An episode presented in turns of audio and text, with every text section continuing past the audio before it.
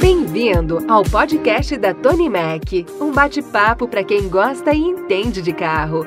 Esse projeto é uma realização Loja do Mecânico, a maior loja de ferramentas do Brasil. Pneu Store, o seu guia em direção ao pneu certo, seja em duas ou quatro rodas. A OAB, Associação das Oficinas do Brasil, faça parte do crescimento do setor de reparação automotiva. Mercado do Pintor, a sua loja online de produtos para pintura. Pensou em seguro? Consultoria Seguros. Sua segurança é a nossa maior satisfação.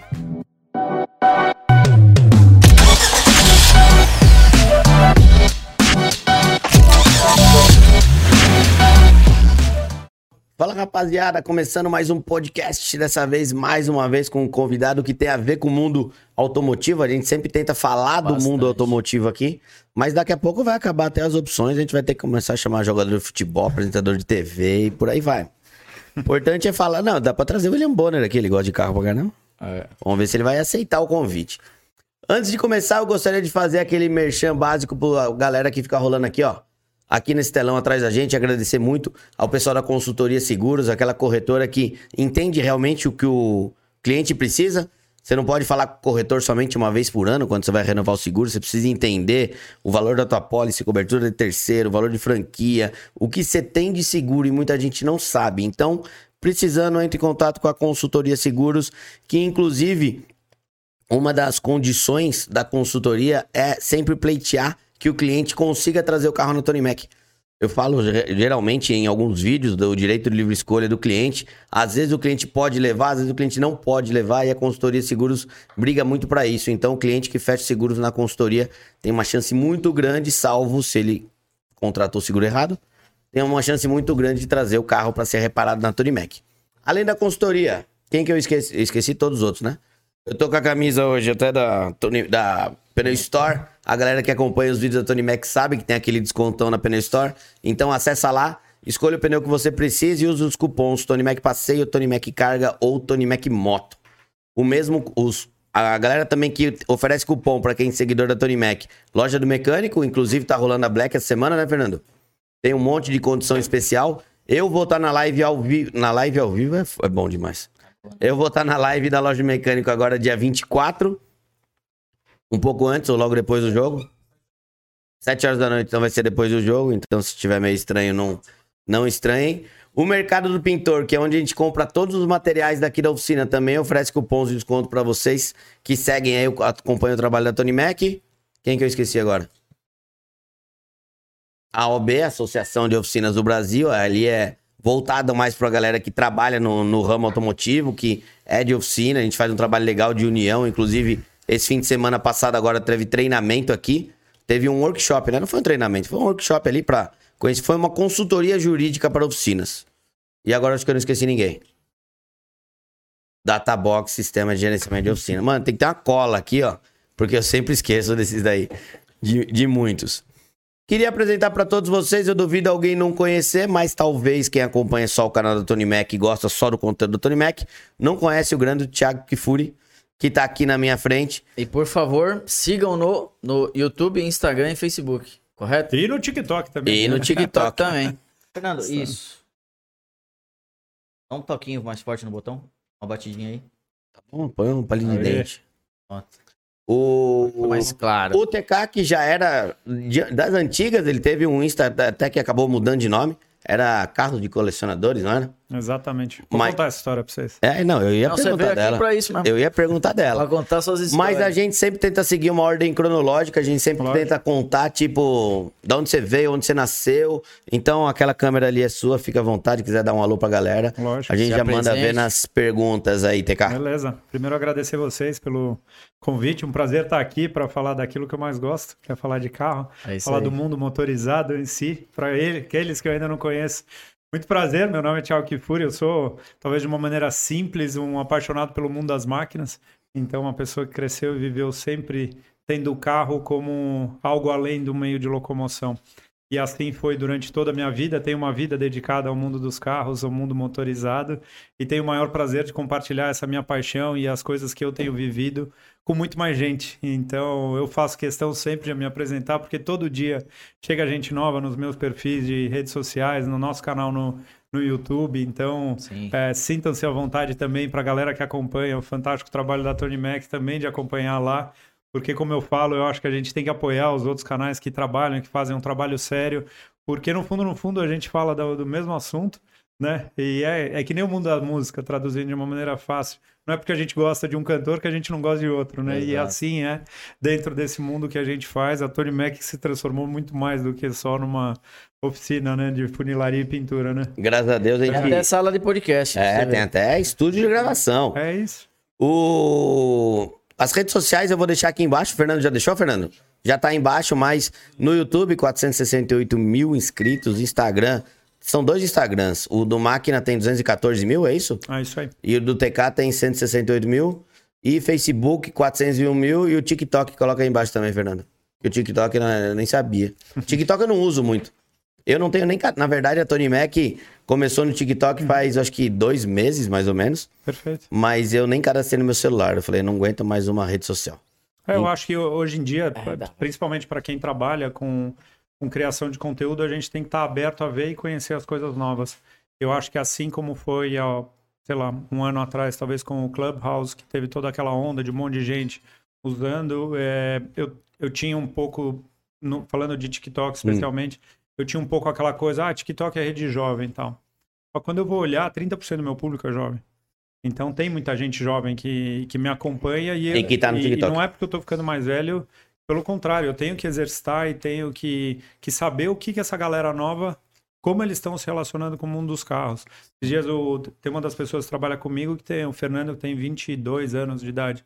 Eu fui com ele pro rolê de carro. Hum. Falei, me leva pro pra rolê ver, teus amigos. Pra, pra ver. ver porque, como é cara, que é, tenho, né? ele tem praticamente metade da minha idade. E como que é essa então... molecada de 22 anos no, no rolê automotivo? Cara, Fiquei curioso eu, agora. Eu, acho assim, tem muita gente assim que às vezes de uma maneira critica, né? Fala, pô, hoje em dia os caras só fazem remapzinho, não sabem nada. Mas eu tenho um pouco um, uma visão que são pessoas que estão se relacionando com o mundo da performance, hum. de alguma maneira. Elas gostam do carro além do meio de locomoção.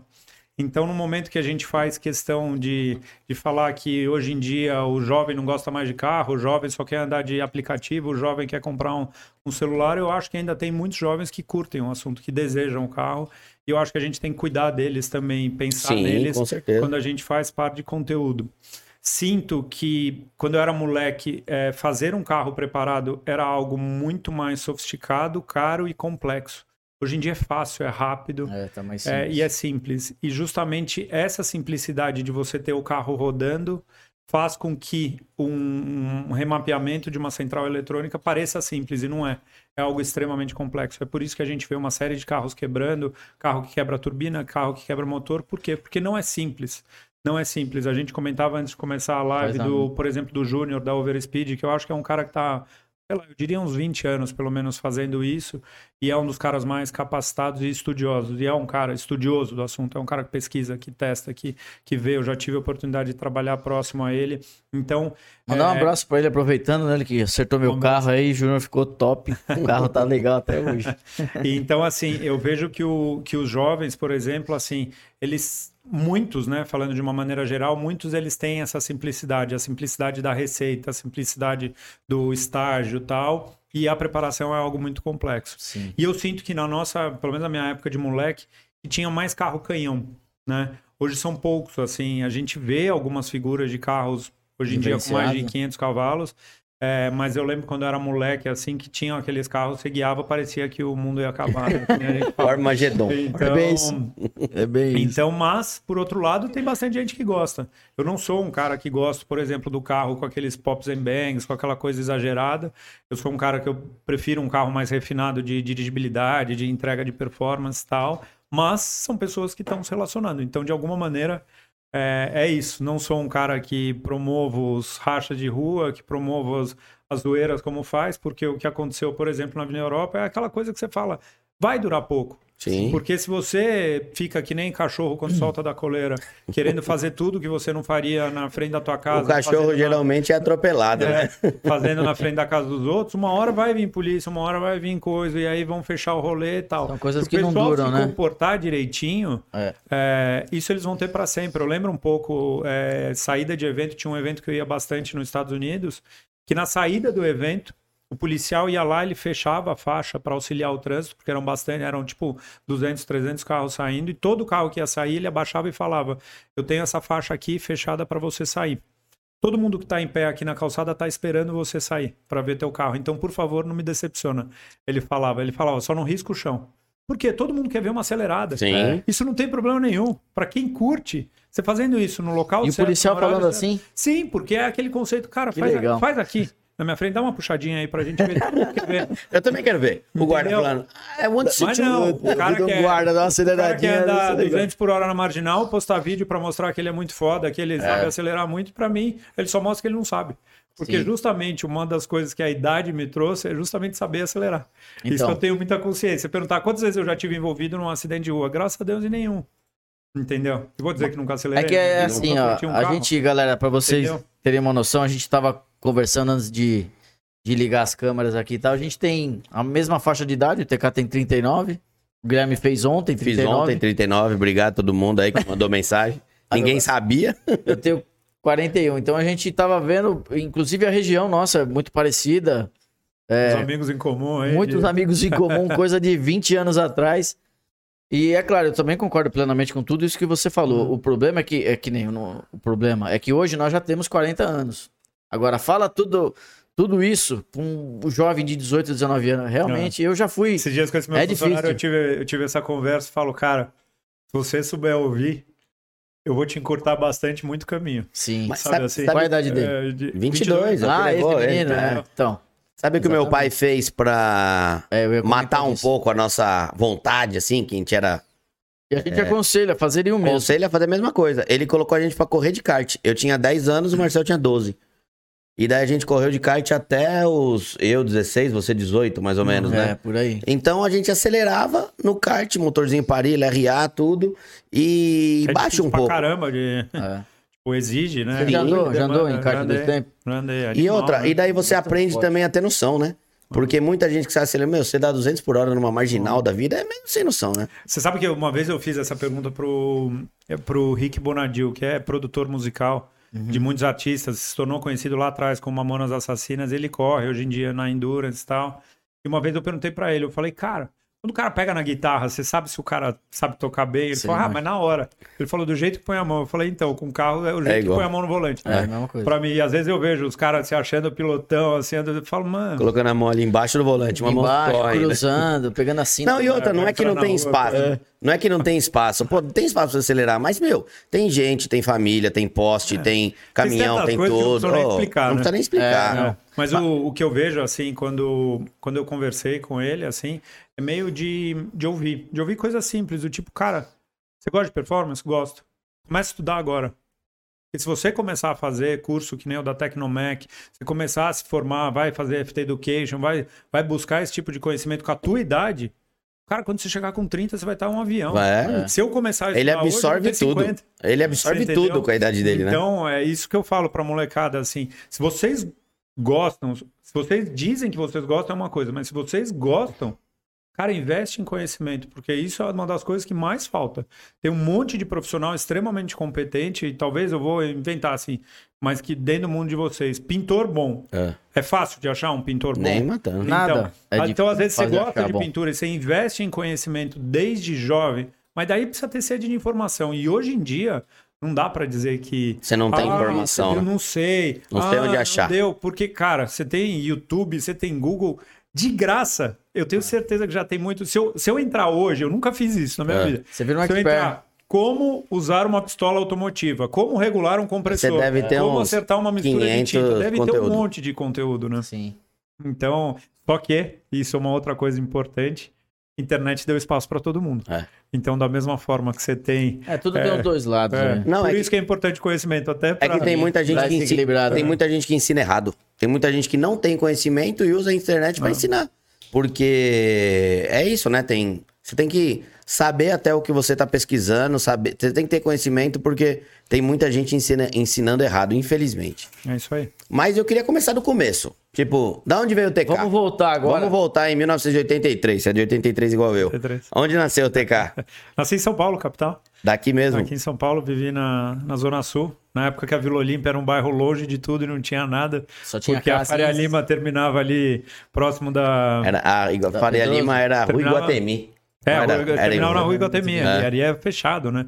Onde é o Barbacoa, não, Rubaiá, acho que é. É tem o um- Tem uma café, história, tem o café ali. café. Otávio Café. Otávio Café, exatamente. Café. Terminava ali, né? É. Então eu que morava lá, a Avenida Hélio Pellegrino para os jovens, ela era um córrego. Não existia, Né? Hélio. Assim como eu descobri esses dias, conversando com, a- com um amigo meu, um abraço pro Giba lá do Box 54, que o Giba é um pouco mais velho que eu, e ele tava contando que a Avenida dos Bandeirantes também era um, tinha um córrego que passava no meio, e eu não lembrava, eu não sabia, não é da minha época. Muitas avenidas Então- tinham córregos que passavam em É. São Paulo e foi tudo canalizado. Então eu cresci, vivi em São Paulo, mas desde moleque eu, eu sou aquela criança que sempre foi fissurada por tudo que se movia, assim, meio que tudo que tinha, acho que roda e tinha algum tipo de propulsão, eu já me interessava desde muito novo, assim.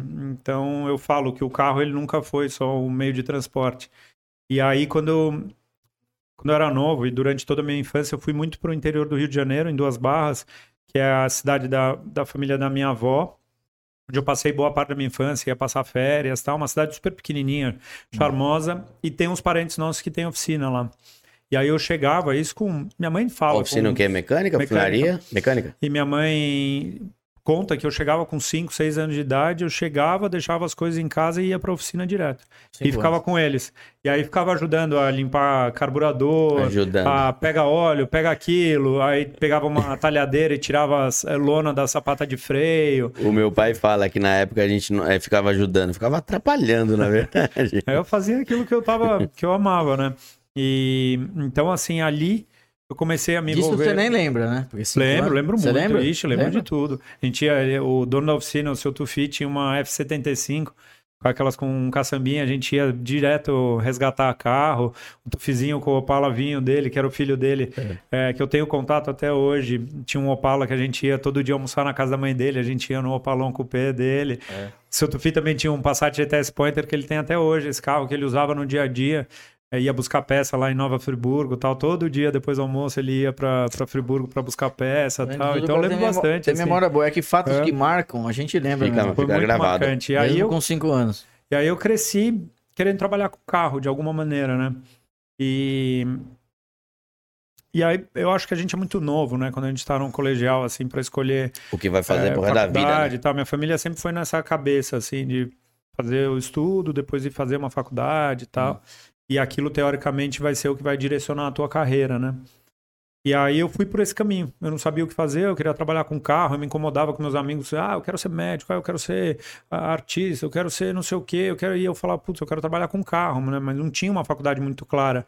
E, e- e é curioso, porque nunca foi a engenharia, assim, pra mim. Pra mim era o contato com o carro, Mas não máquina. tinha na época engenharia automobilística. Eu lembro porque não, eu tinha fiz engenharia engenharia. automobilística não, tinha engenharia mecânica. Tinha né? mecânica. Isso Eu lembro que eu fiz É. eh, civil, eu entrei na faculdade em 2000? 2001? É. 2000, acho. É. E todo mundo fala, ah, você vai fazer engenharia mecânica. Meca... Não, mecânica é muito voltado para a indústria. Não. Então eu fiz engenharia civil. É, e aí eu fui, eu fiz dois anos de direito. E de direito só tinha o um nome, porque pra mim eu tava errado ali onde eu tava, né? Que eu não gostava, né? Eu tenho a Sabe, faculdade de escolha, sabe? Posso escolher algo que teoricamente vai direcionar minha carreira e eu tava no lugar errado. Gastava meu salário inteiro, eu trabalhava como vendedor numa loja, gastava meu salário inteiro, pagava a faculdade e me conformava. E aí tinha um tio meu, tio Carlos Eduardo, que faleceu esse ano até. Ele, ele era super envolvido com a, com a Fiesp, lá com a Federação das Indústrias, e ele falou pra mim, falou, vai um dia conhecer a escola do Senai no Ipiranga. Que é a escola Conde José Vicente Azevedo. E aí eu fui conhecer e fiquei louco, que eu entrei numa faculdade, vamos dizer, que as aulas eram com carro Sim. né? Que os laboratórios não era livro, era carro, que a gente sabe assim, tipo. E, O mundo perfeito E aí eu prestei estudar. lá o, o exame para entrar, consegui passar e fiz dois anos. E aí, quando eu tava no terceiro semestre, é, no terceiro semestre, o Senai me contratou para ser, eu era aluno e ele me contratou já para ser instrutor deles. Mas você Pra- já tinha 20 anos, mais ou menos. Para me formar, eu devia ter uns 20 e poucos, é.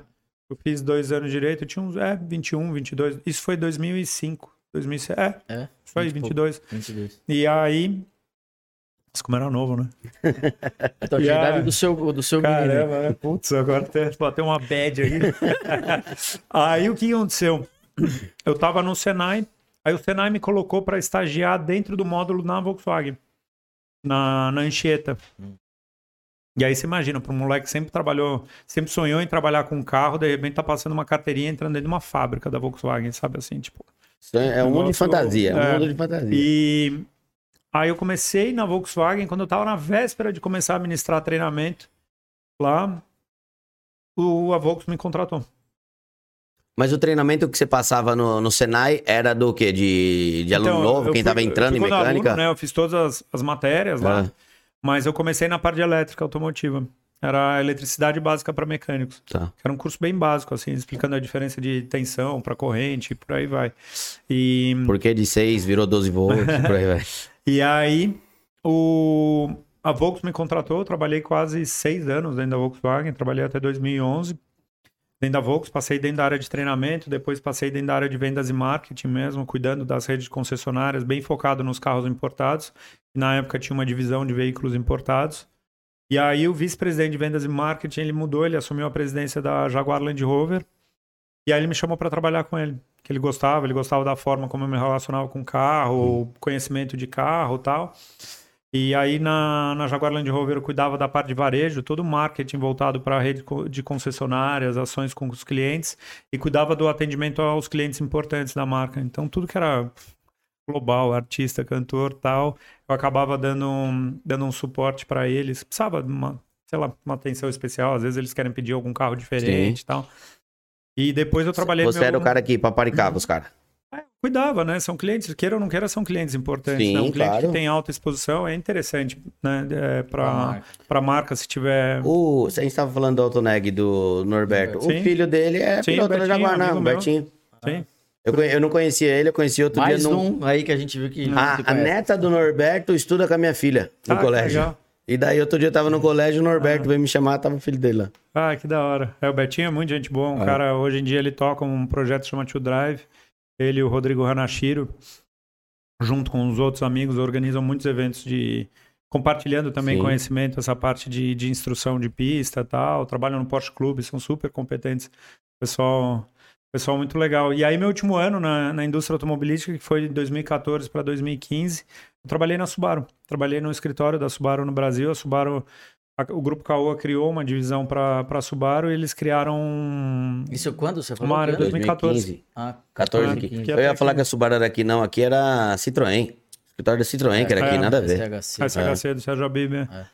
E aí é, trabalhei, que foi uma iniciativa super interessante, porque é uma marca muito especial, com clientes muito, muito fiéis, assim. é, Específico, né? Aquele cara que entra com Subaru não, geralmente não é, sai. Não saía, não né? sai. Não saía, né? É, hoje em dia sai porque não tem, É. não tem muita opção e eles foram muito maltratados, né? É. Mas foi uma coisa bem legal. Eu consegui, a gente conseguiu colocar uns projetos bem legais. A campanha que chamava Subaru Driver, ela passava muito o que é o, o, o dono de Subaru e as características. Na época, é, eu não cheguei a participar do evento, que eu saí um pouquinho antes, mas eu consegui idealizar o- um evento na Capuava, assim, para fazer os caras usarem o carro com uma série de atividades, assim, que foi super legal. Qual foi aquele que você foi? Que a gente foi? Não, eu não fui. Que bateram uma SW.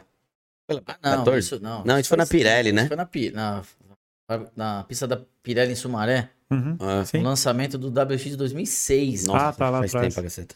Faz muito É, tempo. eu tive a oportunidade de fazer o lançamento do, da geração atual do WRX e do STI em Salão do Automóvel 2014. Então foi bem legal, assim, como, como atividade, eu cuidava do marketing da marca aqui no Brasil. Só que foi um ano super estressante e conforme eu via que eu estava entrando nessa carreira de executivo e crescendo, eu via que eu estava me afastando daquilo que eu mais gostava, que Que eram era o contato com o carro. É, mas sempre Ape- tive. apesar de estar no meio. É, eu estava no meio, mas é diferente, né? Sim, você tava Porque numa você começa errada. as relações, e aí eu lidava com muita gente que não gostava do assunto, assim, durante todos os anos que eu trabalhei dentro da indústria. Então era muito difícil, assim, coisas que pra gente, assim, são muito óbvias e muito simples, tudo tinha que ser explicado, tudo era sofrido. Mas paralelo a isso, sempre compartilhei a minha, sempre compartilhei essa vida com a minha paixão por carro. Então, frequento Interlagos desde moleque, assim, eu ia muito no Campeonato Paulista de circuito, no Campeonato Paulista de arrancada, é, Stock Car, na época era Chevrolet Challenge, no final dos anos 90, então acompanhei muito. Tinha um pai de uma amiga minha que estudava comigo, corria de Copa Corsa, que tinha, que eram os Corsinhas que corriam.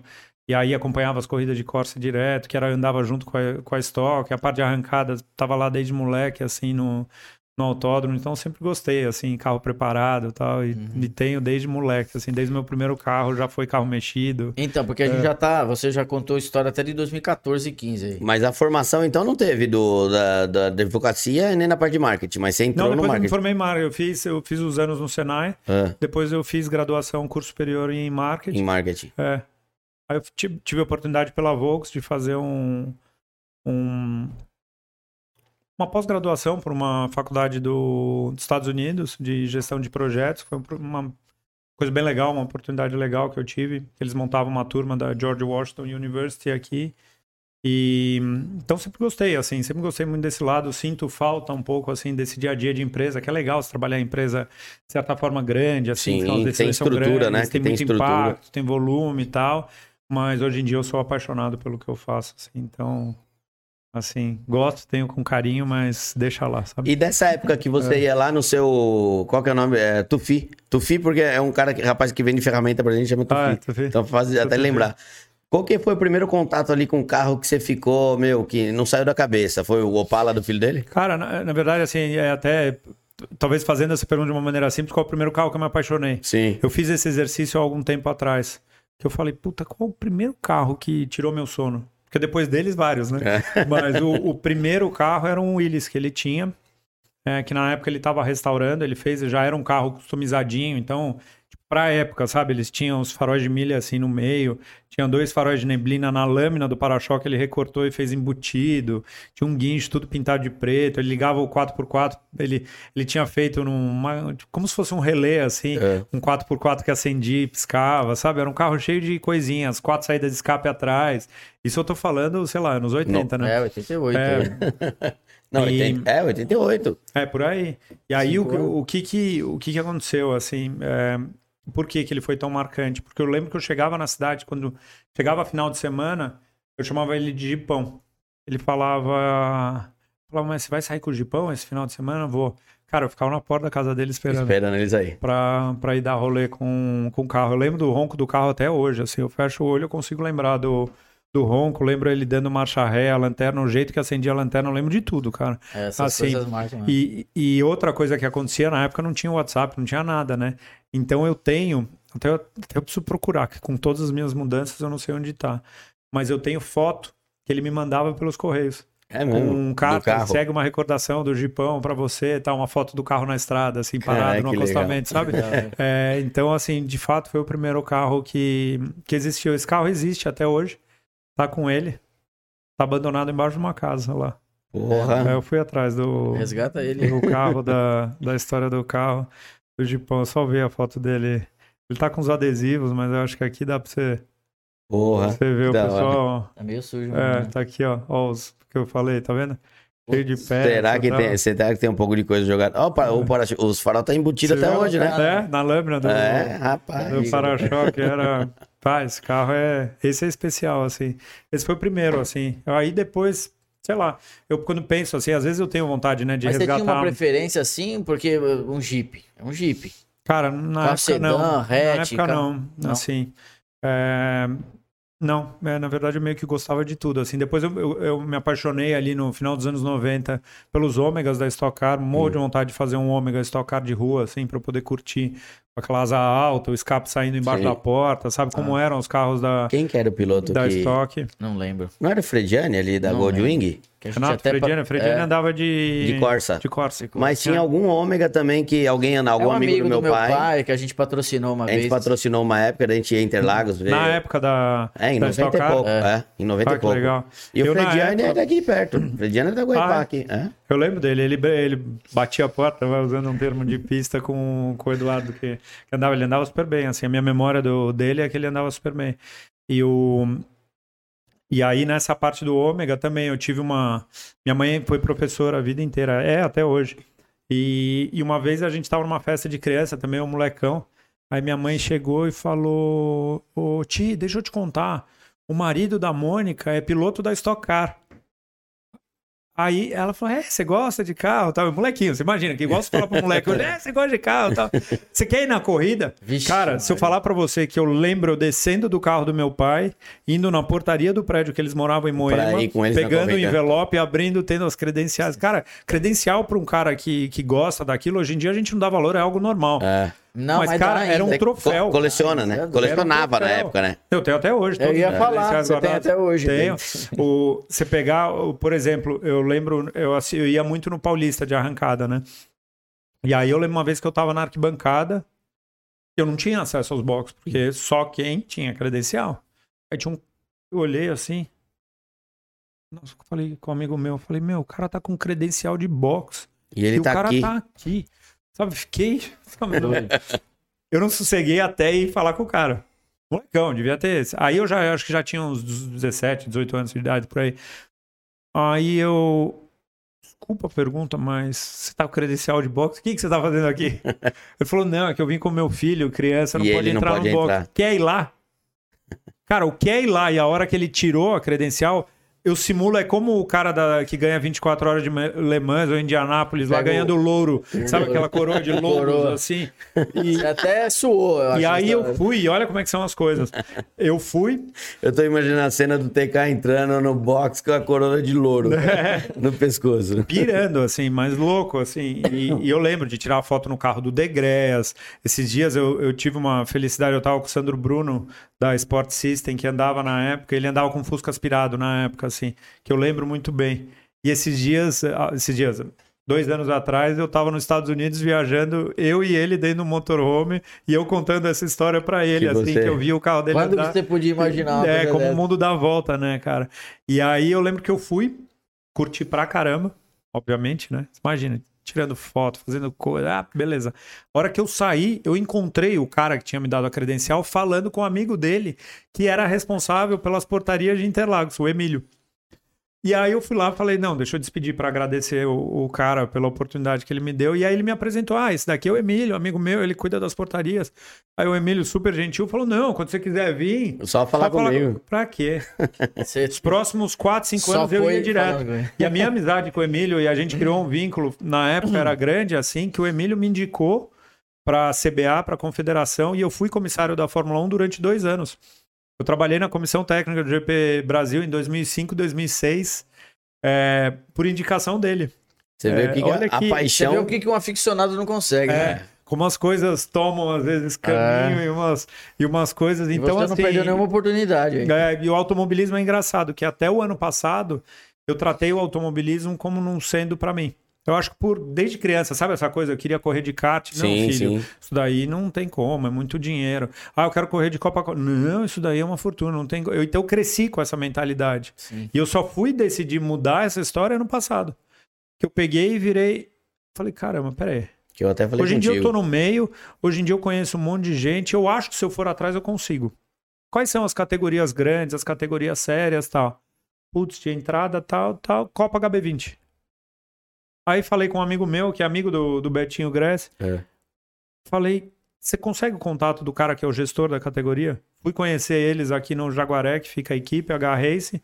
Bati um papo com eles, ele falou, cara, a gente tá com a categoria lotada, não tem como no momento, mas se pintar uma vaga, eu te aviso. Isso foi mais ou menos em junho. E na época, a minha conversa com ele foi o seguinte: eu falei, cara, eu preciso de uma oportunidade de sentar no carro em algum treino, dar umas voltas, para pelo menos ter ideia se eu consigo andar direitinho ou se eu sou um puta sem noção. Né? Eu já tinha feito curso do Manzini, eu tinha filiação, já, eu já tava tudo certo assim para ocorrer. A teoria tava pronta. Tava pronta já há mais de 10 anos. Eu fiz em 2008, 2009 que eu tirei minha, minha carteira. Aí passaram dois meses de quando eu andei no carro, que ele me convidou um dia para Interlagos, gravei vídeo e tal. Ele me liga. Falou, Thiago, teve um piloto que desistiu e, e a dupla dele precisa de uma outra pessoa para correr e tal. Você não quer conversar com o Diego? E aí eu conversei com o Diego, descobri que era o... Nossa, um cara nota 11, a gente acabou se acertando e eu consegui fazer quatro etapas ano passado. Ah, Que foi, acho que ano passado que eu falei contigo ainda da Copa HB20, Sim. não foi? Sim. Que eu mandei mensagem pra saber como Sim, que como era, era. e tal. Foram E super recomendo. E aí andei ano passado no HB20, esse ano eu não consegui fechar, que eu queria andar sozinho. Para conseguir ganhar hora de voo, mas acabei fechando para correr na Sprint Race. Que é super legal, que é a categoria que o Gerson, Que o vai Gerson corre. E, e aí fiz esse ano na Sprint Race e agora tô, tô vendo ano que vem. Eu, eu tô pra perguntar e não pergunto. Que motor que tem o, o Sprint? Sprint? Race? Eu Ele tem aquele 3.6 Chevrolet. Hum. Talvez o mais comum aqui no Brasil é a Das Captiva. Captiva. Captiva que aí. Um motor no carro lá com coletor, tal. Eles falam em 300 cavalos. Usa um câmbio Sadev, um câmbio sequencial de corrida mesmo sai a suspensão, tipo suspensão de fórmula. Hum. É e carro é bem legal de andar. Leve o carro? O carro pesa 1.100 quilos, mais ou menos. Né? Pequenininhos. Né? Ele é um conjuntinho. tubular, aro 18, slick. Pra ter base, assim, carro qual o tempo legal. dele em 53, 54. 53? É. Ah, é bom. Mais ou menos isso. Fazia 2,5 é. do tubular. 2,2, 2,5. 2 e 2, 2 e Ah. 2 e 2. 2 e 2, mais rápido que o É Subaru legal, branco. é legal. Os HB20 viram 2.8, mais ou menos. Hum. Só que o, Mas, o desculpa, HB20 é por- um grid de 40 carros. Mas por então que, que você é foi pra Sprint e não foi pra HB20? Porque eu consegui uma- me acertar melhor da parte financeira na, na sprint. Mas a Sprint é mais barata que a HB20? Não, teoricamente não, mas o que eu consegui, os patrocinadores que eu consegui. Ca- Caía melhor É, na. Mas andei em dupla lá também. Tá. Consegui vi- viabilizar em dupla no que veio, eu quero ver. Por mim, eu andava nas duas. Andava na HB20 e andava na sprint. É, porque são carros tão diferentes de E andar. foi, e foi que legal de andar de exigem- HB20? Porra! Por- A gente andou de Cara, Fórmula Palio De palio. em 98. Não, é assim, o pessoal, pô, lembro. é, é lento pelo fato de estar na pista. Quando é tudo equilibrado, imagina É legal. 40 carros. Deve ser Que da lento. hora. O cara que fa- fala que é lento, eu falo o seguinte: primeiro, senta a bunda no carro e dá duas voltas sem rodar. Quero ver se Você é já não piloto mesmo. consegue, você já não consegue. O cara aqui não tem Aí a hora que não você consegue. conseguir fazer uma volta sem rodar, eu vou te enfiar num grid com outros 40 carros, com o retrovisor Encostado. colado um na frente, um atrás, mas você tem que largar no meio do bolo. É. Você não vai largar lá atrás, não, pra ir passeando. Você vai largar a hora que você olhar, tem 4, 5 no final da reta. É bom que você tira o pé do acelerador, você continua, que você nem sabe. A galera vai te empurrando, te nem empurrando, sabe. é que nem- Bom, a gente fez uma corrida de kart em 99 nas 500 milhas da 500 Grande. milhas da grande. Legal. E é isso aí, tinha Tinha. 43 karts naquela corrida. 5. Mas 43. que tem a veia do automobilismo e estão numa idade boa pra, pra curtir, vocês podiam dividir vamos- uma temporada de Vamos HB20, pensar vocês iam nisso aí. pirar, cara. Eu tô pensando nisso. Depois que você E falou, HB20 é legal Quando- porque são três categorias, depois assim. que você falou, Você tem a o- luzinha aqui, ó. Eu tenho até a mensagem que ele mandou aqui. ó. Você tem a Pro. Elite e a Super. Então, eu O que que na- muda aí? A a nível dos é, pilotos? nível, nível de conhecimento. Cara, mas eu também falei, ah, beleza, vou andar na Super. Beleza, tô andando no track day, tô virando 59 com meu golzinho, vou chegar lá, vou cravar todo mundo. O quê, Tá my bom, friend? é outra Não. coisa. Assim, É andei outra direitinho, fiz quatro corridas, fiz dois portos, assim, foi bom. Mas, cara, o nível Não, a galera é boa. turma lá, A galera não tem gente ruim no meio. não tem. Você olha, você fala, ah, não, menino ali tem 16 anos, não acelera. Isso? Ave Maria. É esses aí que É. mais acelera. né? Entendeu? Põe a faca no dente e um abraço. Ah, não, o cara lá é um tiozão, 60 anos de idade. Vai ver os 60 anos de idade acelerando. E, e o que que, o que, que é, é- Você falou que tem três categorias do HB20, mas o carro é igual. Igual pra todo mundo. E o que que muda? O, o tempo muda, a experiência muda? Algum nível de preparação, não? Cara, não, Não, é preparação tudo igual, é a mesma. tudo igual. assim, a- e uma coisa que é legal, assim, tanto a sprint quanto a HB20, a telemetria é aberta. Então você, sei lá, vocês vão entrar agora, vocês vão começar a andar, vai terminar o treino, quem foi mais rápido? Ah, o mais rápido foi o João. Pega o do, Peta lá. pega o do João, sobrepõe com a tua, você vai começar a entender, putz, aqui, ó, você tá fazendo isso, aqui, cara, isso ajuda demais, assim. Eu lembro É. em Curitiba, assim, foi super legal, assim, foi uma corrida que eu Como é que você vê e compara com a sua? Com o que A, a telemetria. Ah, você abre pelo log lá, você tem uma forma de sobrepor. É. Então você sobrepõe em todos os canais. É um Então você consegue ver gráfico. assim, pô, ó, você tá tirando o pé. Aceleração, Peraí, quantos freada. metros? Aí você vai lá e calcula, ó, 20 metros antes você tá freando o cara. Ah. Ah, então dá pra frear 20 metros depois? Dá, só que pra frear 20 metros depois. Porque na cabeça, assim, do tipo assim, Porra, mas dou- tem tanta coisa que. Pô, por isso, que todo isso- mundo anda é claro, isso aí faz todo mundo ficar junto mesmo, no você mesmo tá segundo. tomando 5 décimos. Cara, na cabeça do novato, que era a minha, é o quê? Ah, não, então eu tenho que frear lá. Não, cara. 5 décimos é um pelinho aqui, um pelinho ali, um pelinho É ali. isso aí. E qual é a diferença Ainda do cara, pista do cara mais novo e o cara experiente? É que o cara experiente ele consegue fazer a mesma volta igual durante os Ô, 20, mas 30 Tem minutos corrida. tem constância. Tem constância. A gente acerta uma volta, buf, Errou na, errou da hora. Depois É, você dá um resto- passadão, depois você dá um não sei o quê. Então, até criar isso exige muita hora de voo. Então, enfim, é, faz parte. Mas eu acho que esse é o barato do automobilismo. Se Sim. você entrar, se fosse tudo fácil, se fosse tudo simples, não tem graça. O que eu, o que eu gostei, assim, é de fazer um primeiro treino de tomar 4 segundos dos caras. Cara, 4 segundos você tá andando. Uma reta. Você não tá engatando uma marcha, sabe? Assim, tipo. é, e É uma aí- reta. E aí você Você tá de começa. segunda a quarta, E aí interlagos. você começa a ir se entendendo, se entendendo, de repente você vê se tá no meio do bolo, sabe? Então, é mas legal é, é legal a questão da telemetria, ajuda, mas que nem a gente andava de kart em 95, 6, não, 7, 8, sei lá, os É, anos. Começou. E, mano, não existia, né? Telemetria. Eu lembro que a gente, o pessoal ia andar no domingo, Uhum. e a gente fazia a qualificação todo mundo junto, andava treino livre sabadão, e daí o pessoal ia andar no domingo. Pô, às vezes a gente virava meio segundo mais rápido que o pole do domingo. Só que a gente não corria, mano. Colocava o kartzinho na caçamba da caminhonete e ia embora pra casa. Teve um dia que a gente Então, jogou- e pra descobrir, ah, naquela época era foda, porque e pra descobrir onde você tem que frear depois, onde você tem que acelerar antes, Mas sabe qual que era agora o tá parâmetro que a gente tinha? um do outro. Um do outro. É, isso é legal. Era é uma- competição de irmão, sabe? Era. Não, é competição uma de irmão. É. Teve uma vez que a gente se a andou gente quatro vezes. sozinho- Quatro no mesmo dia. Um, um, um andava, outro andava, outro andava. A gente baixou um segundo ponto um do kart. E é uma. Um segundo e um é Não, uma bastante. eternidade, ainda mais E quem andava cara- por último fazia o tempo mais rápido É. que o outro que tinha feito, sabe? Tanto que a gente só andava bem porque andava nós dois. Se andasse só um, a gente não ia andar É, não daquele ia ter jeito. um parâmetro, né? É, é é, é o que vocês acabam tendo nessa telemetria, né? Você tem um parâmetro de todo mundo lá. né? Ah, Você começa a entender os detalhezinhos. Continua assim. aí que eu É preciso por isso que eu me recomendo para muita gente que anda em track day, por exemplo, eu falo, tenta fazer uma competição. Porque quando você entra na competição, o cara fala: "Ah, não, mas eu vou sair do meu carro de 400 cavalos para guiar um carro de 150 cavalos". É, Mas, mas preparado, só que, né? Pra é, pista. só que quando você tá numa situação de competição, que é aquela coisa que você tem que ser bom em tudo, Sim. você não pode ser mais ou menos e compensar na potência do teu carro. É, claro. Aí fica fácil. Entendeu? E é. Então, mas pra mim é o barato, não é nem a questão do fácil, do difícil. Pra mim é o que encanta no automobilismo justamente é esse aprendizado, esse desenvolvimento. Sim. É vir aí Isso sim é uma competição onde tudo, que nem principalmente nessas categorias de marca, que é tudo é, calibrado igual, né? Os Ah, carros são todos iguais. tudo igual. O que, que vai fazer o cara ser melhor que o outro? Braço, Braço. entendeu? Então, Vocês e- chegam a andar no mesmo segundo, os 40 carros? Não, não anda no meio, não, todos não, dá uma diferença assim, É. mas é uma diferença pequena, cara. Porque na O- estoque mesmo, no nível. É, é no mesmo. Acho que muda meio segundo em 20 posições.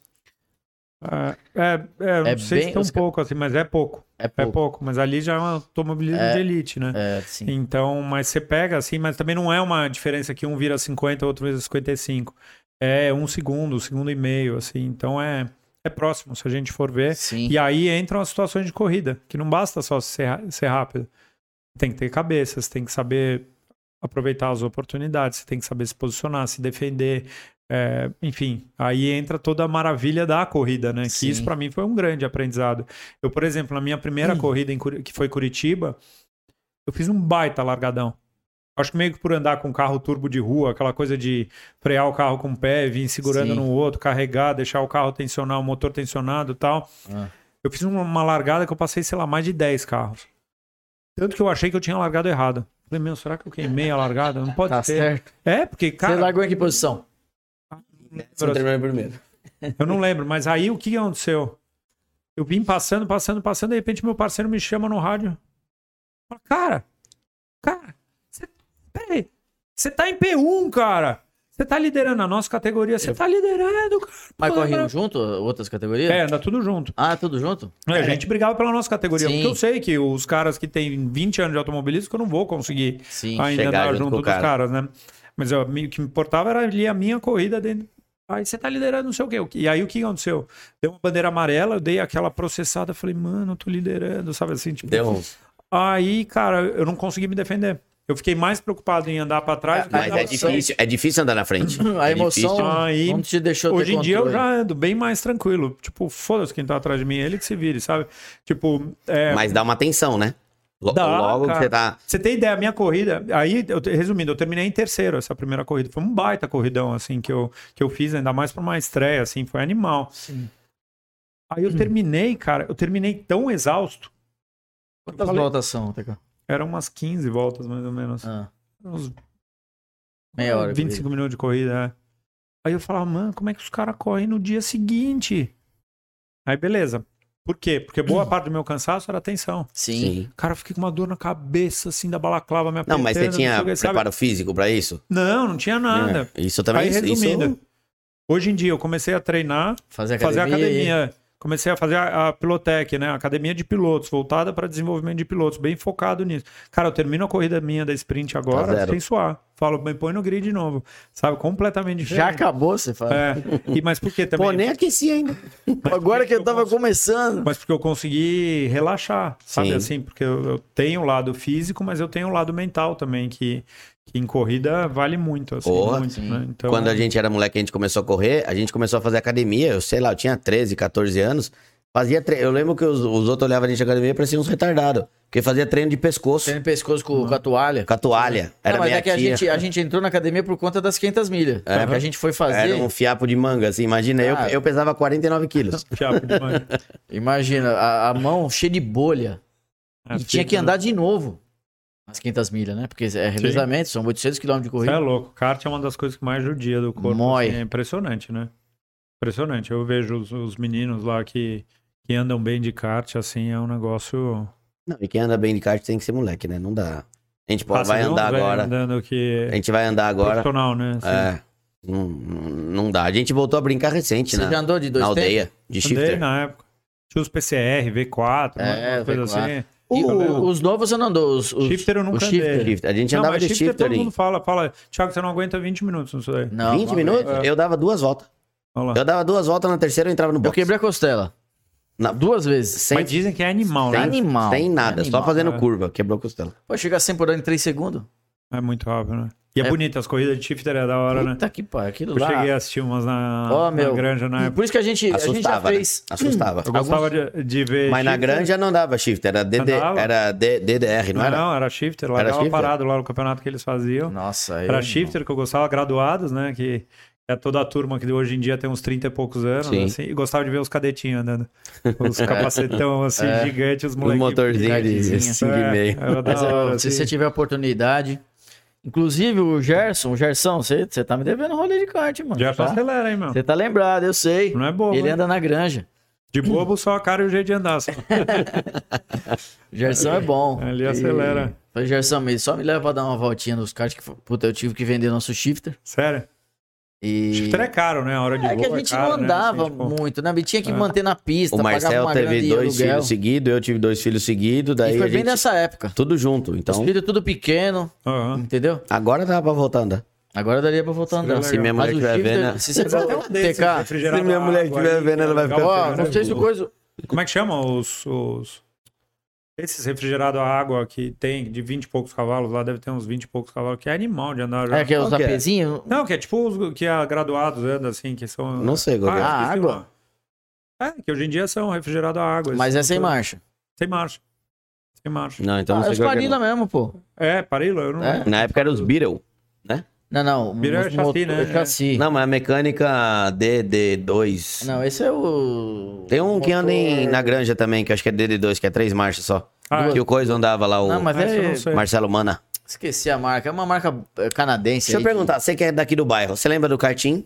Jaguaré. Jaguaré. Sim, lógico. Quando a gente parou de correr, porque o Marcelo começou a ir pra faculdade, eu e meu pai ia lá toda terça-feira à noite. Que o pessoal passava aqueles eh, negócios pra grudar nas- no- nos, nos pneus, as colas. Ah, eu não sabia disso. A gente É. andava na A sequência. gente andava na sequência. Durante, acho que mais de um ano, o recorde da pista, uma semana era meu, o outro era do Márcio, Do né? Márcio. Márcio Dias. Cara, vocês que aceleram pra caramba, vocês tinham que ir pra pista, curtir meu circuito.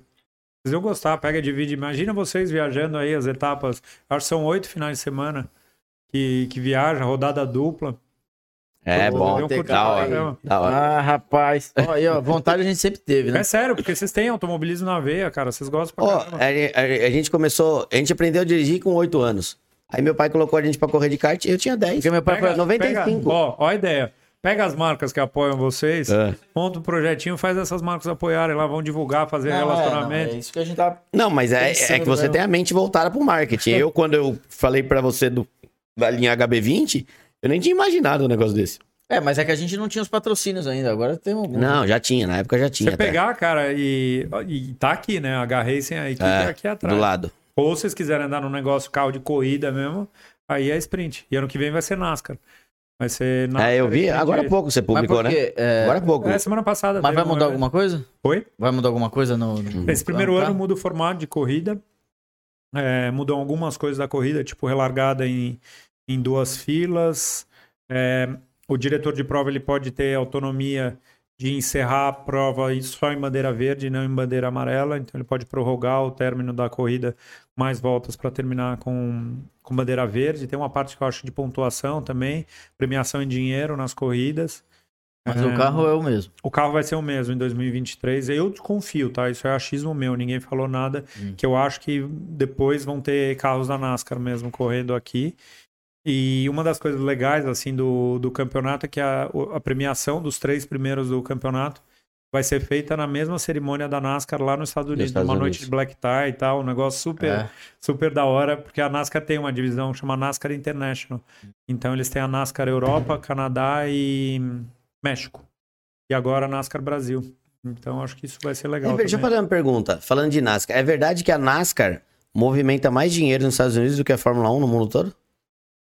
Cara, não tem Eu ouvi isso numa dizer, assim. reportagem. Assim. O que eu posso te dizer é que a NASCAR faz parte da família americana, assim, meio que todo mundo tem a NASCAR e conhece a NASCAR é, de alguma maneira. Hum. Os autódromos são lotados em dia de corrida. É impressionante, assim. Eles de fato vão, eles vão para torcer, assim como galera que gosta de futebol torce para time de futebol, eles torcem para os é... pilotos, vão com camisa, com coisa, com roupa, com bandeira tal. E isso é onde vai. São muitas etapas ao longo do ano, eu não lembro de cabeça é mais quantas etapas tem. É, cara, é mais. Tem, é meio que, dependendo da época, é quase todo final de semana é. cuidar da NASCAR, Nossa. assim. É, é, um negócio. E roda só nos Estados louco. Unidos, né? NASCAR. América... Eu acho que sim, cara. Eu acho que tinha alguma etapa que era tipo na Austrália, sabe? Um negócio meio. meio eu acho, tá? Mas é Estados Unidos. Mas você vê, esse ano, a Fórmula, esse ano agora, 2023, a Fórmula 1 vai ter três etapas nos Estados Unidos, né? É. Na mesma temporada, assim. Três ter... etapas? Ah, Miami, Austin, é, Austin, lá o Cota, o Circuito das Américas e Las Vegas. Eu, é. eu tô lembrando. Las quem, Vegas aonde? Quem falou isso? Não é no. Vai ser na rua, mas... vai ser uma coisa. Ah, é, porque eu. Porra, na rua. Em frente ao Cisra Palace. Quem comentou isso foi o, o Ney, aqui quando ele veio. O Ney da NASCAR. Ah, ele é, é fissurado pela NASCAR. Fissurado. E ele que falou aqui no podcast, ó, a NASCAR fatura mais nos Estados Unidos que a Fórmula 1 no mundo todo. Ó, NASCAR são 36 corridas por ano. Cara, tem 52 fins de semana no ano. É, considerando que você Tirando o Natal, tirando o Réveillon. Cara, é muita etapa, né? Você é. imagina, 36. A logística, né? Nossa. Tudo. Tudo como você tem que eu ter, conheci né? a NASCAR acho que em 94, quando eu jogava no computador, no 286 que tinha lá é. em casa. Os NASCAR Laguna Seca e tal.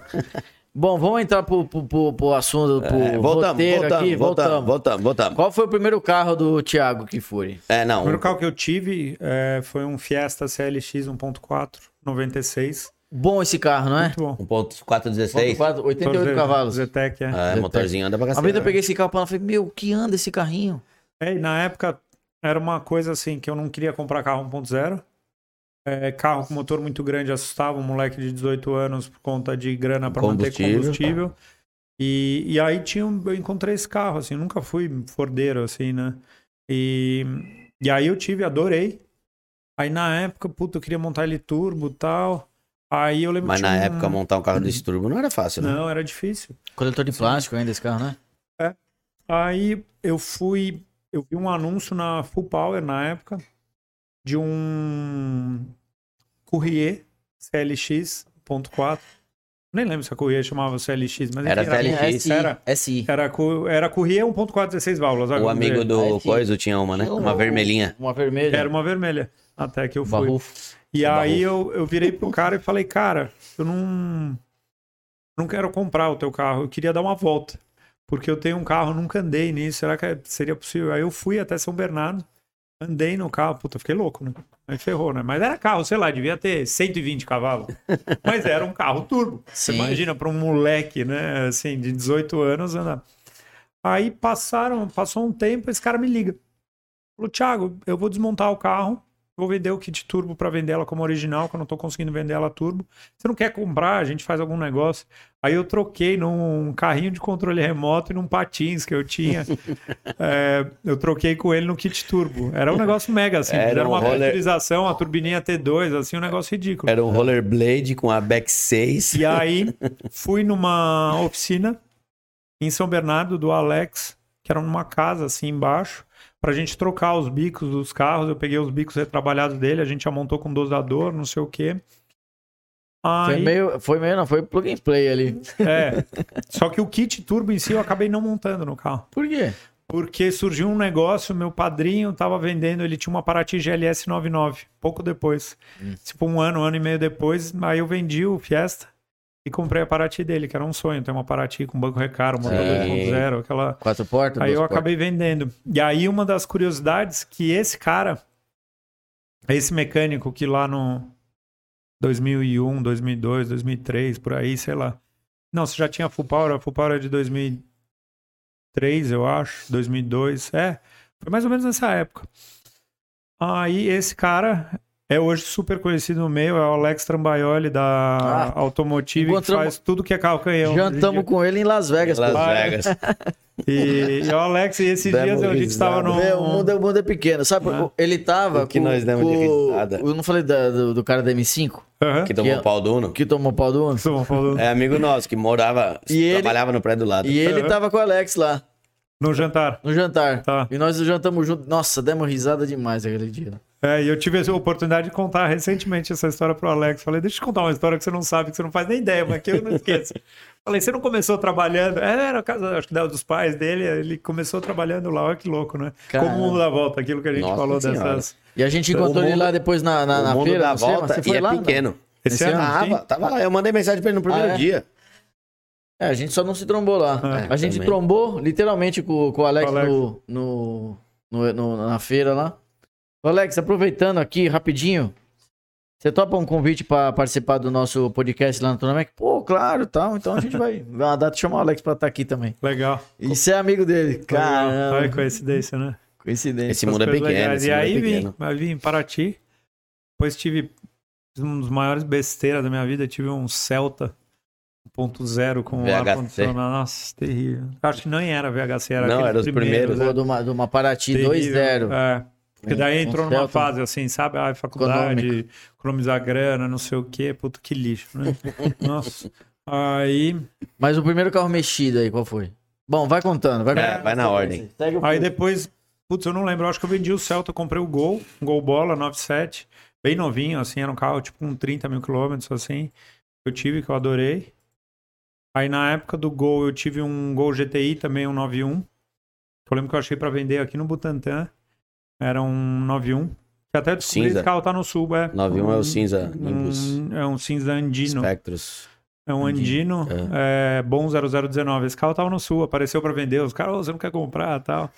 Aí tinha o Gol vermelho. O Gol vermelho foi o primeiro que eu mexi. Na época era mexer o quê? Polia regulável, cabo de vela céu. é.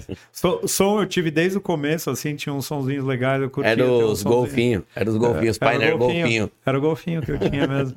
Era o golfinho. Eu queria ter o antes, aquele que tinha a tela inteiriça, assim, eu não vou lembrar. Que os tinha os 836, gráficos eu ali. Acho que era o modelo que tinha os Que gráficos. tinha os né? gráficos. Nossa senhora. Meu, 89, 8936. É. É. Não era isso aí? Era 8936. Não, que era tinha, 836 mesmo. Tinha 8, Tinha, 846. E tinha o KEH, que era com toca-fitas, e o DEH, acho que, que era com CD. que era com CD. Era do cacete, né? Esses dias eu vi um carro com um, eu falei, puta, que vontade de fazer um projeto com tudo que era Tudo anos época. 90. Painel neon, sabe que eu gostava, aqueles painel com luz negra, assim, que eu Tudo pirava. anos Você vê 90. como o, o tempo vai passando, os parâmetros vão ficando outros, né? Em tudo, né? Que nem você falou, você andou numa Courier com motor turbo, devia ter, sei lá, 120 cavalos. É. Anda num carro de 200 cavalos hoje, você é fraco, né? É. É, dependendo do carro. Se for um golzinho aspirado que nem o meu de 200, eu vou falar, puta, da Não, hora. é forte Aí pra sim, aí Gritaria. sim, mas eu entendo, Não, a mas tua- os as parâmetros- referências mudaram, né? Total. Eu vi você. eu- É, eu tenho eu vi, gravado- inclusive, eu queria te perguntar, aproveitar que estamos ao vivo aqui, eu vi você um dia, outro Ba dia no baixa o. Marcel que ele tá se empolgando aí, Fernando. É, o assunto é legal. eu Tá gosto. estourando meu ouvido aqui. Você andou num Evo de 900 cavalos? Nossa, bom aquele carro. Câmbio mecânico. Mecânico. Mas né? melhor de tudo é que é câmbio Aquele mecânico. carro é bom, meu. Feito pela MK Spec lá, o Felipe lá, o Marco. Meu Deus. Que carro da Mas hora. vira de 10 andar. pau pra dar essa potência. Hum? Vira 10 pau. É, Ele gira nove e pouco. Uma gritaria, cara, que da hora, assim. É da hora. Motor que gira é. É, é legal. Pode falar o que for. Não. meu- meus amigos do diesel que me desculpa, mas motor que gira é. A gente tá com a, com a, com a Ferrari do Anderson Dick, a 355 Amarelinha. Turbo, tá lá na Eu oficina. preciso ver esse carro. Eu preciso ver. Eu E, sou louco cara, pela eu tive a 355. oportunidade de gravar esse carro lá nos Estados Unidos. Meu, você pegar aquele motor girando 8, 9 mil é uma coisa. Surreal. Acho que é por isso que eu tenho gostado tanto dos Fiat, que, assim, que são motores Que é que giram, sabe? Os aspirados que gira pra caramba, né? É isso eu adoro. Na primeira Ah. vez que eu andei num Civic SI de um amigo, eu falei, puta, que legal, porque gira muito, né? Não, mas ele girava e não andava. Mas ele Não não, anda. não anda, né? O SI É. não anda. Então era aquela piada que quando vinha a parte engraçada, acabava É. a piada, sabe? Eu brinco que. Mas é- eu, eu fiquei imaginando, eu falei, imagina um SI desse, que na época não tinha ainda, que era o zero Aham. quilômetro. Um carro desse turbo, deve ser um carrinho gostoso Não, eu, eu, eu lembro de um, de um SI aspirado que eu andei assim, uns stage lá de aspirada. Aí o carro, uma gritaria de primeira, gritaria de segunda. A hora que eu pus terceiro, eu olhei, eu tava 90. 80 por hora.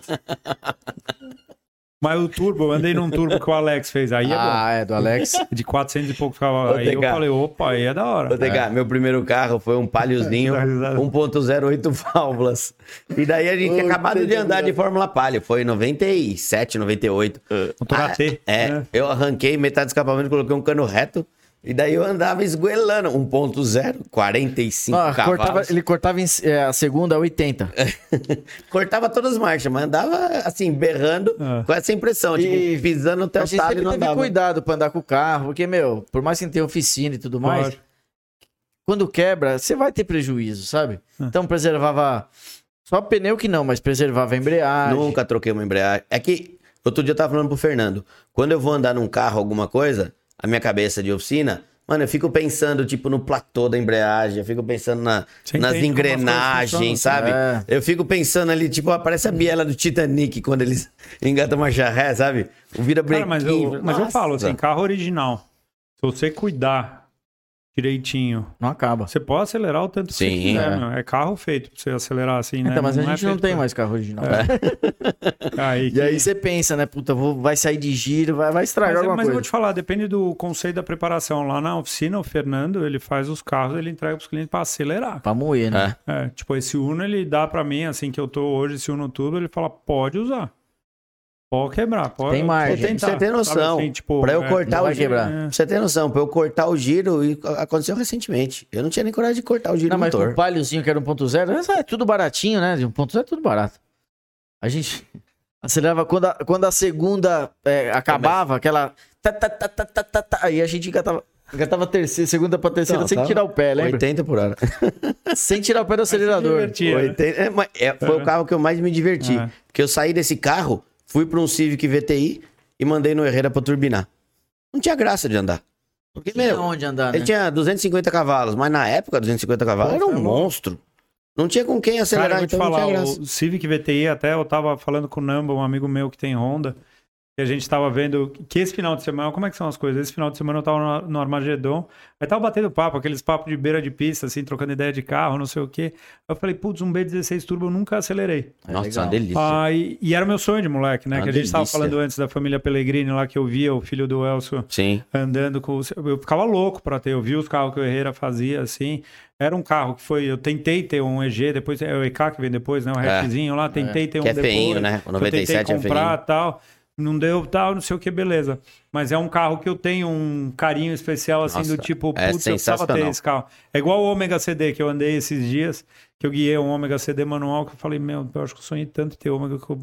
Uma hora eu preciso matar essa vontade. Painelzão digital e tudo. É, painelzão digital, teto, câmbio manual. Puta, era o meu sonho de moleque. Eu lembro eu, moleque, andando em ômega zero. O bancão de pai couro de dele amigo. era maior que essa cadeira aí, né? Delícia o O carro. legal, o legal do Rondinha VTI, do- dos, dos VTIzinho, é que o, o contagiro dele parecia um relógio, que ele dava 360 graus pra chegar no É. 8 pau. É. Mas sabe quando eu andei num B16 Era original? bom, hein, meu? um, andei num sedã. Tipo, um carro muito bem feito, assim, super bem montado. Mas original. Original. Mecânica. Cara, de andar assim, gravando vídeo, é aquela coisa que você anda, você fala, putz, mas não é tudo que é aquilo que eu É igual, sonhava. é igual É, assim. que eu acho que quando moleque você vê, né, essa Sim. coisa. Não, o carro tem 160 cavalos e tal. Não sei. Mas, TK, quando eu comprei esse carro, eu sempre tive, eu sempre gostei de barulho, né? Eu gosto de carro com barulho. Então, eu- todo carro que eu comprava, eu te arrancava o escapamento traseiro e colocava um cano reto. O, o VTI, eu voltava da faculdade, ele, quando abriu o VTEC, parecia uma sete galo na marginal. Ai, que da hora. Nossa, Não, era é- lindo. é da hora, gritaria, é bom, né? é. Tanto é que eu quase não turbinei ele só por causa do barulho. Eu vi hoje, Gritaria hoje, da aspirada. eu É. vi hoje um vídeo que você falou de um carro, de um Eclipse. Você falou, olha o barulho que faz. De quem que é aquele carro? Aquele carro, ele é de um, de um amigo meu que comprou meu Corvette, o Corvette que eu tinha nos Estados Unidos, Hum. e levou pra Romênia, que ele mora na Romênia, e ele tinha esse Eclipse aqui no Brasil. E aí ele perguntou se eu não venderia o carro pra ele. Eu falei, cara, me manda o carro, que eu não posso publicar um carro que eu não conheço, falando, ô, galera, compra aí, É. sabe? Falei, manda, eu te ajudo. E aí o carro chegou, tinha um monte de BO no carro, assim, pra... de coisinha, assim, pra fazer, pra Já melhorar, pra deixar o carro. Hã? Já vendeu? Não, e eu acho que ele não vai mais vender, cara. A gente fez o carro, estamos fazendo. Fazer É, funcionar a parte de motor a gente conseguiu resolver tudo, montamos turbina nova, assim, ficou um animal, cara. Aquele carro ficou com 420 cavalos na roda, Porra. dá uns quase 500 cavalos no motor, assim, mas de andar é uma... É muito gostoso de andar, cara. Mas é o quê? Só que agora a gente 98 vai fazer já? os É um 98, um GST. É, 4x4 já, né? Não, Não. é dianteira. Dianteira, pô.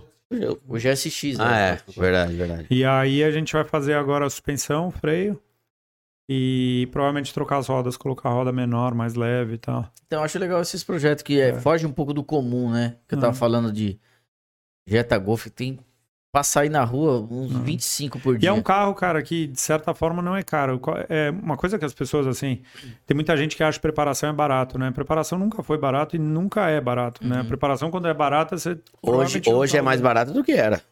Cara, é, talvez era mais eu. distante, assim, mas eu acho, você pegar um moleque de 18 anos, eu fiz as contas esses dias, você montar um AP turbo bem feito, pegar um carro carburado, montar ele injetado, mas fazer tudo, tipo, usando bomba nova, Sim, sim. fazendo as coisas corretas, gasta uns 40 pau, Ah, cara. É.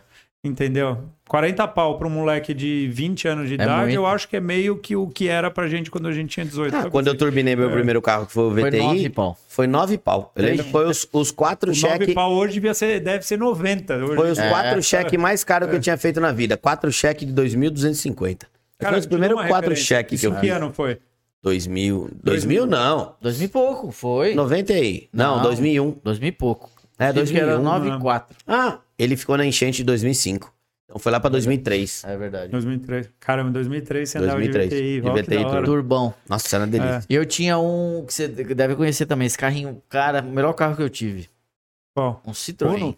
Não, Citroën. ZX Ó, Dakar. ZX Dakar. pô, 2016. Sabe o que eu pirava no ZX Dakar? O códigozinho lá pra Ah, ligar, que do- tinha um tecladinho. Meu era- 0222. 0227, né? E o meu era 13 alguma coisa. Eu tive um Tinha o também. Peugeot, você Não, eu tive um Ah, teve azul. um também. Ele tinha um vinho. O vinho dele. Dakar era top, né? O vinho dele tava pra vender outro dia na internet. Ó, me- me- três vezes já. Te mandaram? Me mandou, ó, Marcelo, seu carro aqui pra vender. De Ah. três lugares. Três. Já três rodou o Brasil épocas. Cara, se imaginar que a Citroën fazia isso, né? Olha hoje em dia o- os carros que a Citroën tem vendendo, né? Tipo, a diferença que é, né, cara? Não, você já andou no Dakar? No Dakar eu já andei. Cara, E que tinha um pai do amigo meu que tinha o 316, que é irmão dele. O Eu não lembro se é GTI. GTI. É GTI, É que o né? GTI era 155 cavalos. Não, não, não. O GTI era 167, só que ele tinha seis marchas mecânicas. Ah, é, marchas, 6 né? marchas, 6 o que marchas. tinha 155 era o S16. É o S16. É. Cara, que eram carros muito legais, né? Nossa, era uma delícia. Na época a gente queria turbinar, lembra? É, O isso ZX. aqui do turbo devia ser legal, hein? Eu acho que o Draquinho da Armada tinha um ZX Turbo. ZX Turbo. Aham. Outro Se dia um amigo engano. mandou. Eu até falei pra você. Um ZX Dakar com 35 mil quilômetros. É. Não, mas era legal pra caramba na época. Hoje em dia não. Que nada, um carro desse. O meu, Da o meu, não- o meu andava bem menos que o do Marcel. Era Você dois já- igual, mesmo ano. Mas você você- mas o você meu pegou não pra andar? Turbo, assim, não? Não, não, Não, não, aspirado. aspirado. Ah, andei, mas assim, eu não tenho tanta Uma memória. voltinha assim. só. Luciano, amigo meu que teve que Sara VTS, é apaixonado, assim. Cara, aquilo Eu- fazia curva Mas o Sara demais. já era mais pesadão, né? Mas eu não sei. Sabe o É, que era legal também. dele? Esse você sabe, tinha o eixo traseiro estressante, né? Aham. Só que ele só atuava quando você provocava mesmo, né? Não era uma curva normal. Então quando você fazia uma curva, você tava rápido, você fazia uma curva, o eixo dava aquela torcidinha, você fazia, aí você voltava o volante. Você Ah, fazia a curva com o volante Uhum. reto. Retinho. E olha como são essas coisas de tecnologia, né? Como tem algumas coisas que vão e voltam, né? Porque nessa época ele tinha, acho que o Prelude teve também um sistema de eixo traseiro é, direcional. É. E a Porsche foi entrar agora, recentemente, sei lá, não deve ter cinco anos que ela entrou com, com eixo esse- traseiro estressante, que É. dizem que mudou, assim. Eu acho que foi nessa geração, no 992, Ah, se não me de engano. habilidade Cara, muda é, completamente. é muito chão. E o Aquele da carro... Porsche, ela funciona, é interessante, porque em baixa velocidade, ela gira ao contrário Uhum. do eixo dianteiro, Hum. que é para diminuir o raio de O giro. raio de curva. Sim. E isso eu guiei o que. Acho que era um Q7, um Q8, se não me engano, que tinha esse sistema. E é engraçado, Você assim. gira no eixo. Você gira, guarda. você meio que sente No a eixo. traseira te ajuda. É. Você fala, nossa, O que, que tá acontecendo? e em alta velocidade ela gira pro mesmo lado, assim, Sim. pra ajudar em curva. Cara, eu São sei que legais, isso né? no carro era muito bom. É. O carro fazia muita curva. Que eu pirava quando era moleque, era no BX. Que O era, o, BX, que era aquele o todo quadradinho, com a roda quadradinho, é. meio coberta atrás, É. assim. Às vezes era fraco de motor, né? Não, mas você nem via o BX, era difícil pra caramba. É, tinha pouco. É, foi quando o Citroën chegou. Tinha o Quando XM, que chegou, o BX, quando o que chegou os- 9,4, isso, né? É, por aí. O XM eu pirava, né? O XM, era uma XM, coisa de louco, uma né? barca, vai ser uma nave asinha, né? espacial. Eu pirava na esteirinha lá, que tinha, que era pra regular a, A altura. altura. Nossa. É, que eu olhava e falava, Tinha as bolsas em cima do se mexer ali, o carro sobe, o carro desce, sabe? Um negócio muito louco. Imagina, tá é molecão, né? Mas a Citroën ela é precursora em muita tecnologia, É, né? Sempre foi, né? Sempre foi. Sempre. Se pegar aquele, pá, não vou lembrar, aquele que parece um sapo antigo, assim, aquele Citroën, desce, eu acho que é. Ele tinha farol direcional. Olha só. Ele tem um esquema, só que é meio de, é direto, assim, qualquer situação ele gira o, o corpo do farol. Assim. Tinha uma correia, uma correia. Tinha, o câmbio invertido, né? O câmbio vai na frente do motor. ele tem umas coisas meio malucas, é sério. Como é que chama? Quando que lançou o 350Z? 2006, por aí. Cinco. né? Um amigo nosso comprou um zero. Um dos primeiros do Brasil foi um amigo nosso. E a gente foi no Kinoplex. Lembra? Sim. E a gente saindo com os DX da cara, ele com o 350Z. Andava junto. Andando junto. O ZX Ele, da ficou, cara ele dava- ficou puto. ficou bravo. Ah, Tipo, era um carro de 13 conto. Quanto custava um 350Z na época? 200 pau? Ah, 200 não, mas era mais de 100, né? Era, Eu- eu 180. até lembrei, você falou de valor, que eu ia comentar do Eclipse, que eu acho que o valor de mercado do Eclipse, com o potencial, com a base que é para você, para Preparar, performance, cara, é um carro que ainda se encontra em valor bom. Mas é- é- tem pra vender ainda? Acha? Acho, acho. Mas é, não sei, eu não tenho nenhum apreço por Eclipse. Mas o motor É, dele não, é bom, então, né? beleza. Então não é o carro para É. você, assim, mas para quem gosta de performance, que o motor é muito bom, o câmbio é muito bom, a suspensão nem tanto. Mas o. Mas, tipo, é um baita carro. Se pegar. Uma baita se base. Você compra, sei lá, um Eclipse por 40 pau. Hum. Cara, 40 pau é preço de gol. É. Sabe assim, de gol antigo, assim. Não dá Motor- pra comparar. Você motor aí. não, Não, tem nada a ver com o do Evo. Tem. Ou é bem Eles parecido? são da mesma família, dos Sim, 4G, né? Mas é que um nasceu E- pra ser aspirado, o outro não, né? Não, não é isso, porque o meu é turbo original, né? O GST ele é turbo original de fábrica. Ah, é Então verdade. não é nem esse ponto, assim, Não, ele- é, mas ele muda razão. um pouco o cabeçote e tal. Tem algumas peças que são semelhantes, mas a, a engenharia, vamos dizer, do motor é a mesma. Eles são motores Ah, é. extremamente robustos. assim. Vacilando aí. Eu, o que eu achava mais bonito de Eclipse era os antigos quadradinhos, que você fechava a porta, o cinto, o cinto Cinto vinha corria. na coluna. E esse antigo eu pirava que o painel ele vinha assim, ele fazia assim. É. Eu, eu falava, fraco. caramba, meu painel é caído. Assim, O Falou- ex-sogro do Marcel um. Um- É o carro que infelizmente ficou conhecido pelo Denner, né? Que ele É. morreu num acidente. É, sim. O filho, o filho, acho que foi filho dele. Faz, sei lá, uns dois anos. Ele me procurou. Que eles queriam reformar o carro e tal. É, o carro tá batido até hoje, né? É, tá história. batido, tá guardado. É. Eles queriam reformar o carro todo, aí ele sumiu. Sei lá, acho que foi um pouco antes da pandemia. Você está ouvindo o podcast da Tony Mac. Um bate-papo para quem gosta e entende de carro. Ô, ô, TK, e meu, se começar a falar de história de carro aqui, vixe Maria. É da hora, né? É só ver que a O gente- pessoal Só vi- curtindo também. Só vi que a gente é velho, só. né? tá aqui, pai. É da hora. Mas- Vividos, né? Vividos. né? Dos carros que você foi falando aí, qual que foi o carro que mais marcou, assim? O carro mais que você teve seu, que foi um conjunto. Não dá nem pra falar pro carro mais forte, porque já deu pra perceber que você é um cara que, meu, não importa se o carro é muito forte, importa ter um, um conjunto legal, equilibrado, né? Assim, eu sou um, bom, sou um cara que sei me, de me divertir com tudo, assim, sem entender o propósito de cada carro.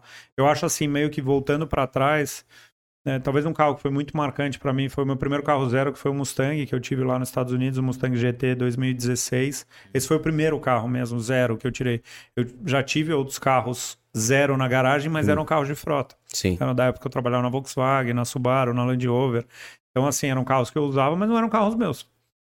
É, mas o primeiro carro que eu tive a oportunidade de encomendar, pedir e tal, foi um Mustang, assim, que foi, pô, né? O cara fala, caramba, teu primeiro carro foi, mas foi. Mas é que foi lá, né? Foi uma, é, É. foi uma série é de, outra- de é coincidências, mas foi um carro super especial, um carro que eu, que eu Mecânico tenho ou automático? contato mecânico. Porra, esse... Não, pedi gostei, da- de- gostei mais de você agora. Ah, não.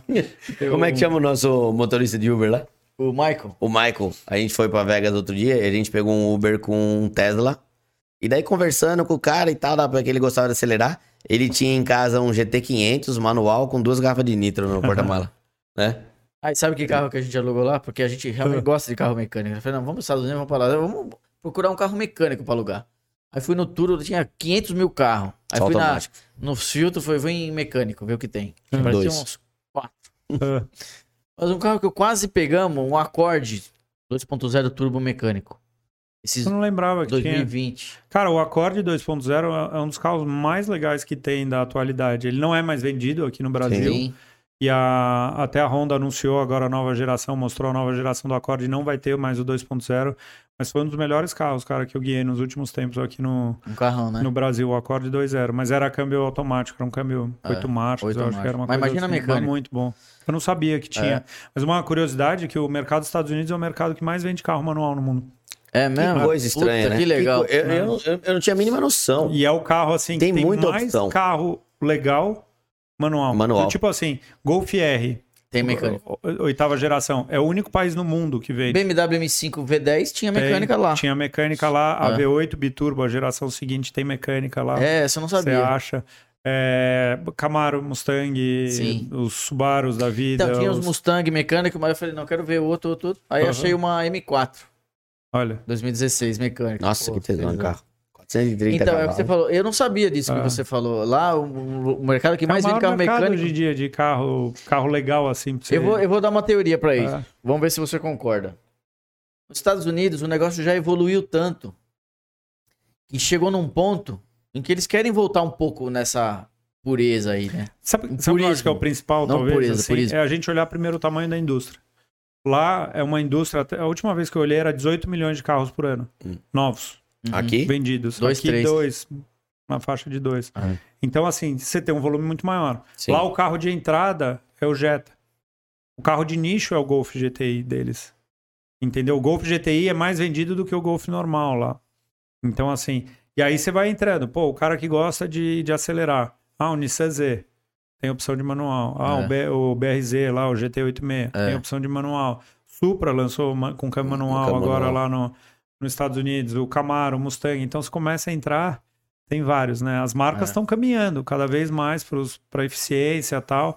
Mas uma das coisas que eu falo, eu, eu sou um cara que eu não, eu não faço questão de ser dois décimos, três décimos mais rápido. Não. Mas automático. Eu quero ter a melhor experiência. Exatamente. Então, sempre que eu tive a oportunidade, eu escolhi.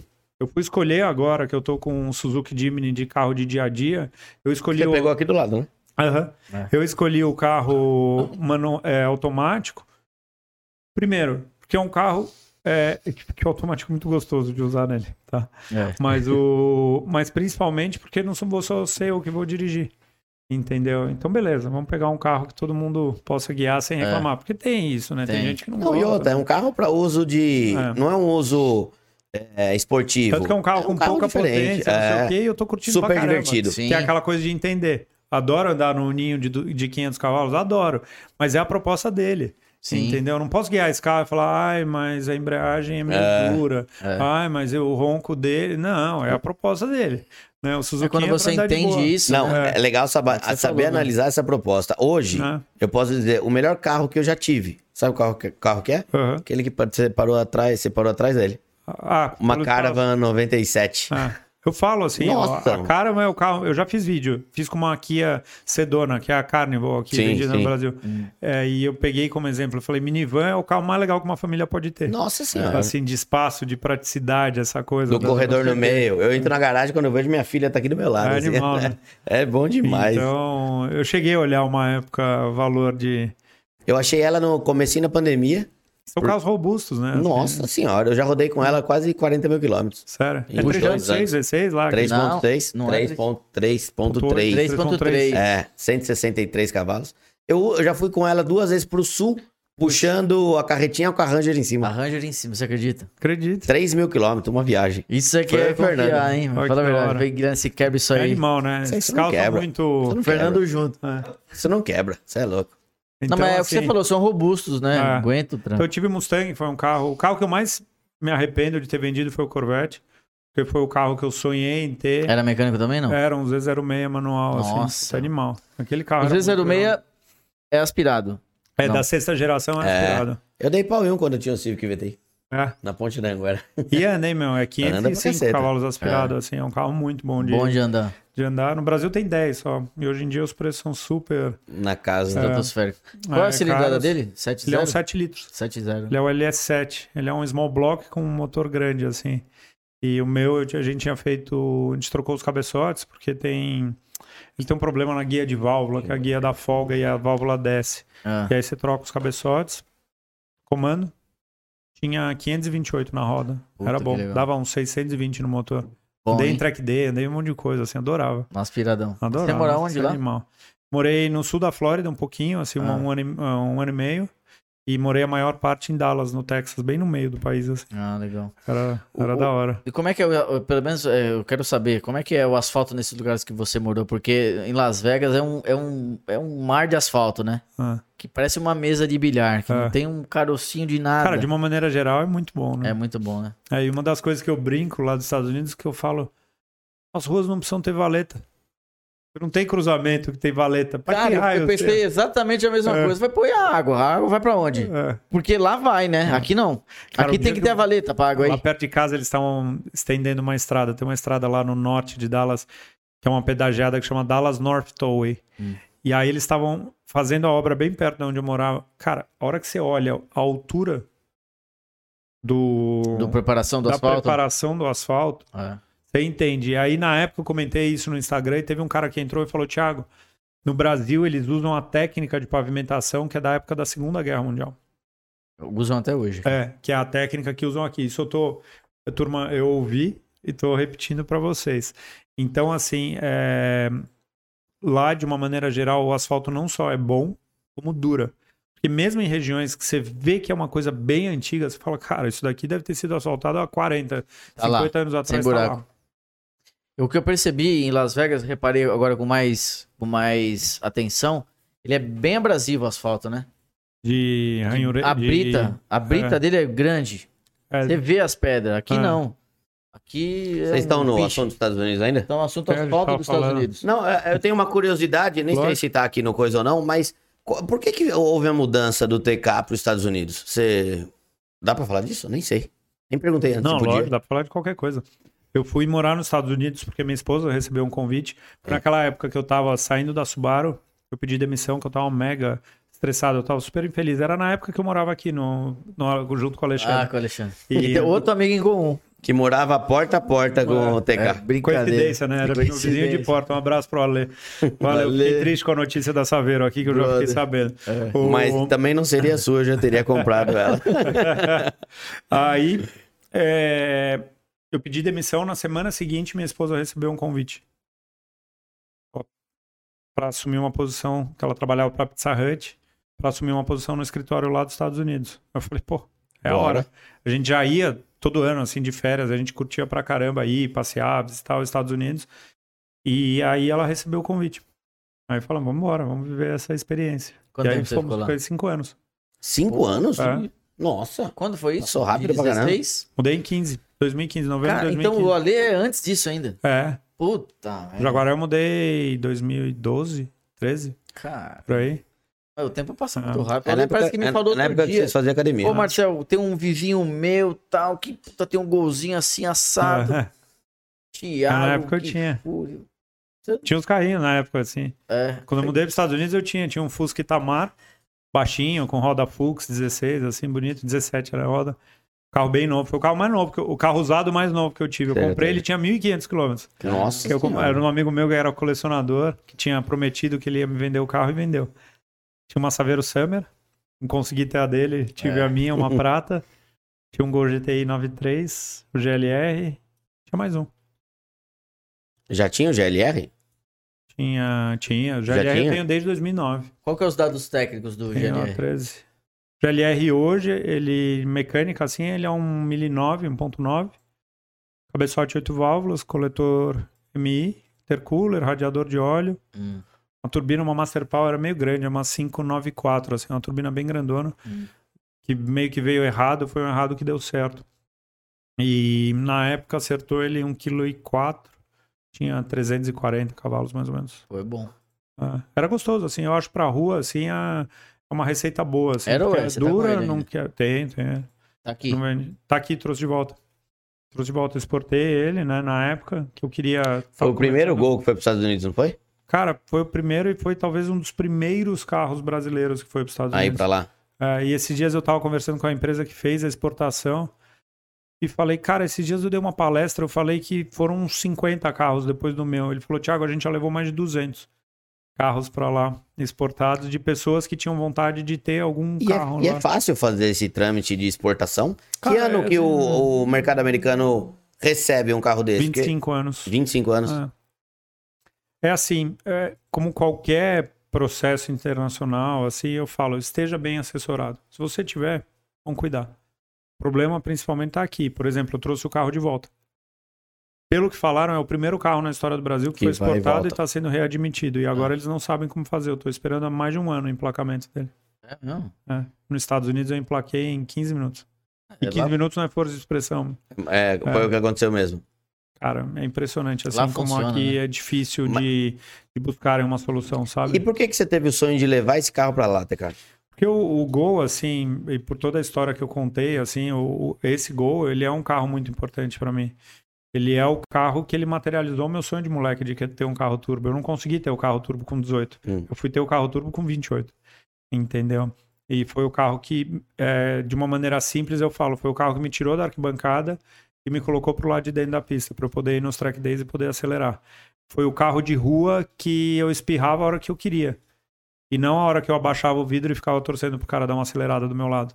Entendeu? Eu fui Você andava por você, tempo. né? Você andava por Entendeu? você. Agora eu pego, dou minhas derretidas de primeira, de segunda, tal, sou eu. Sabe, assim, Exato, eu que tô no cara. comando, assim. Então ele foi um carro muito especial pra mim. E, e a experiência que eu sinto dirigindo ele é completamente diferente do que guiando o Corvette num track day. Hum. Entendeu? Ele, pra mim, ele tem o sabor dele especial. Assim como o Jimny tem no dia a dia o sabor especial, assim como o, o Corvette tinha. Então, assim.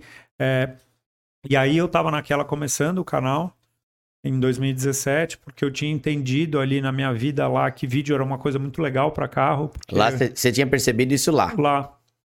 Tinha percebido isso lá, dessa parte de vídeo, quando eu de fato transformei o carro de colecionadores que a gente comentou em negócio. Ah, Então, e eu queria criar, eu sempre acreditei muito em criar histórias únicas, né?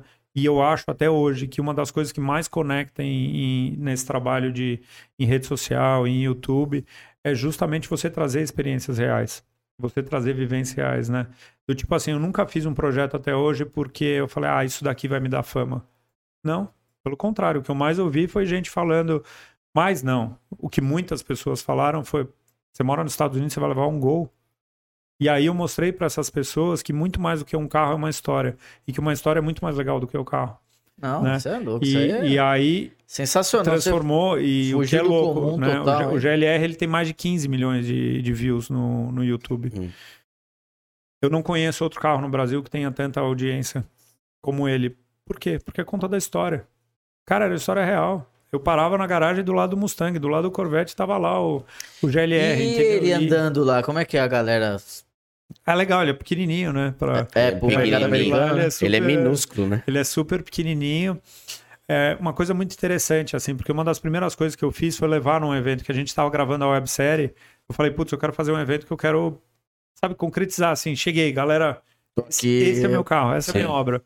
E, e- naquele evento, o que mais me chamou a atenção foi que as pessoas olhavam o carro, elas falavam, esse carro não é daqui, eu não conheço e ele tá nesse estado. Me conta a história que tem por trás. Porque alguma história Gerava, legal tem. gerava uma curiosidade. Eu não tava com uma Ferrari, eu não tava com Sim. um carro exótico. E fazia acho Eu tava com um mais sucesso que uma Ferrari, porque lá é Eu bunda. brinco com. é, tanto quando quebrou o para-brisa lá, que eu tive que importar o para-brisa do Brasil, eu falo. eu brinquei na época, foi bem na época que lançou uma McLaren Senna. É. Eu falei, isso que dá ter um carro mais raro do que uma McLaren Senna aqui. Sabe assim, tipo, a McLaren Senna, o cara vai na concessionária E tem compra para-brisa, eu não uma. tenho. É. Né? E então, assim, eu consegui mostrar isso. E outra coisa Que que, coisa eu que fiz, aqui tem até na farmácia. é. E outra coisa que eu fiz, assim, que foi muito legal, eu lembro que na época, assim, que eu ia mandar o carro, eu precisava desenvolver um motor novo. Por quê? Porque o motor dele é álcool. Hum. Lá é praticamente só gasolina que tem. Falei, eu não quero ficar Mas tendo que é o perrengue. 85 que tem lá? Tem, mas são em poucos postos. É pouco, né? Você Ah. não encontra. E aí eu, eu não queria ficar na dependência. Meu carro tem pouca potência para a realidade, assim. Não era uma coisa que ia fazer tanta diferença assim. Uhum. É, e aí, beleza, eu falei, putz, vou ter que tirar o motor. Aí eu lembro que eu fui conversar com o Dani, que é um amigo meu de, de muitos anos.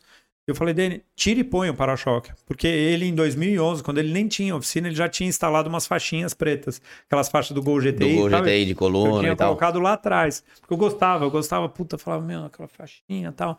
E aí eu falei, cara, tira e põe o para-choque, faz alguma coisa, mas põe a mão no carro pra falar que o carro passou na tua mão antes de e aí, não, vamos fazer o carro inteiro, vamos pintar, que vai ficar. Eu falei, não, o carro tá ótimo, eu tô morando lá. Não, não, vamos fazer, vamos fazer. Aí virou o projetão que virou. Aí ele fez Só que aí carro foi inteiro. muito legal, porque eu consegui também levar, e eu acho que foi talvez uma das coisas mais legais, foi mostrar que aqui no Brasil, com todas as limitações que a gente tem, a gente consegue fazer coisa muito foda. Muito boa. Entendeu? E foi isso que aconteceu no CIMA de 2018, que eu tava no CIMA, eu já tinha ido três vezes pro CIMA, eu tava pela quarta vez no CIMA e de repente eu tava lá como expositor, sabe, com o meu carro lá exposto, sabe aquelas coisas que você fala, meu, nem nos meus sonhos mais loucos Você imaginava eu imaginei desse? que o meu gol, que me tirou da arquibancada, me colocou pro lado de dentro tá que me fez Show. espirrar a hora que eu quisesse, estaria um dia no Cima Show. Eu falei isso com o Danielzinho, que tá até acompanhando a live, que é meu irmão.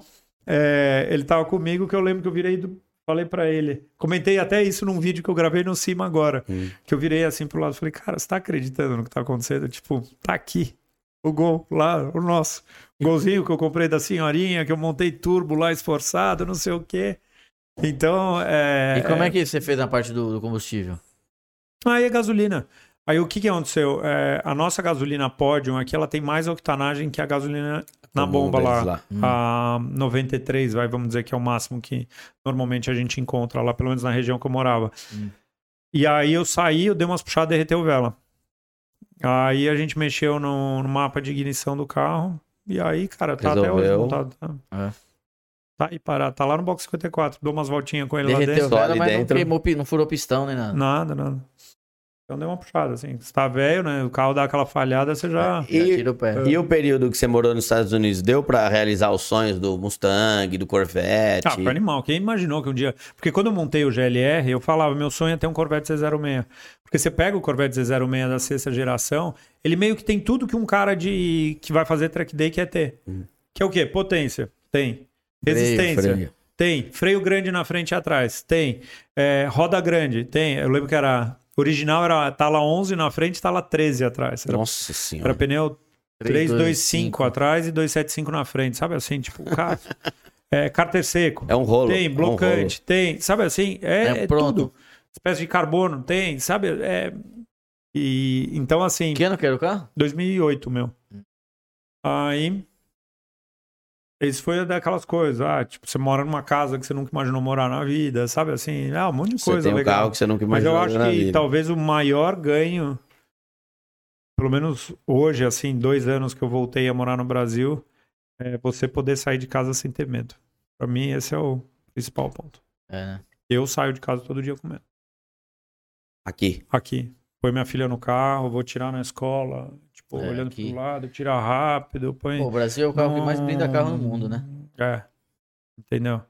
E isso pra mim é o que mais E- pega. Mas, assim. é, do mesmo jeito que você foi pra lá, vocês voltaram de lá pelo mesmo motivo? Tua esposa foi transferida de volta para o Brasil? Não, na verdade a gente estava super bem lá, mas o que, que acontece? Que aí são coisas que, como eu falo, isso, qualquer decisão, ou qualquer carro que você tem, ou qualquer decisão na vida tem prós e contras. Sim. Não adianta. Tem coisa que você vai ganhar, tem coisa que você vai perder. E aí a gente começou a entrar numa fase é, que eu comecei a ficar muito preocupado, principalmente com os meus pais. Uhum. Meus pais estavam ficando mais velhos, meu sogro estava ficando mais velho. E aí, cara, minha mãe teve câncer, aí começou a fazer tratamento, aí teve que fazer cirurgia, aí, graças a Deus, eu tava aqui, coincidiu de eu estar. Porque você vinha bastante também, né? Teve uma Vira época que eu vinha, vinha. assim, é, que eu vinha bastante. Aí minha filha nasceu em 2018, aí, puta, crescendo longe dos avós, sabe assim? Sim. É, Então, tem outras coisas que começaram a pesar na época que eu, eu morria de medo de tocar o telefone e, ah, seu pai morreu.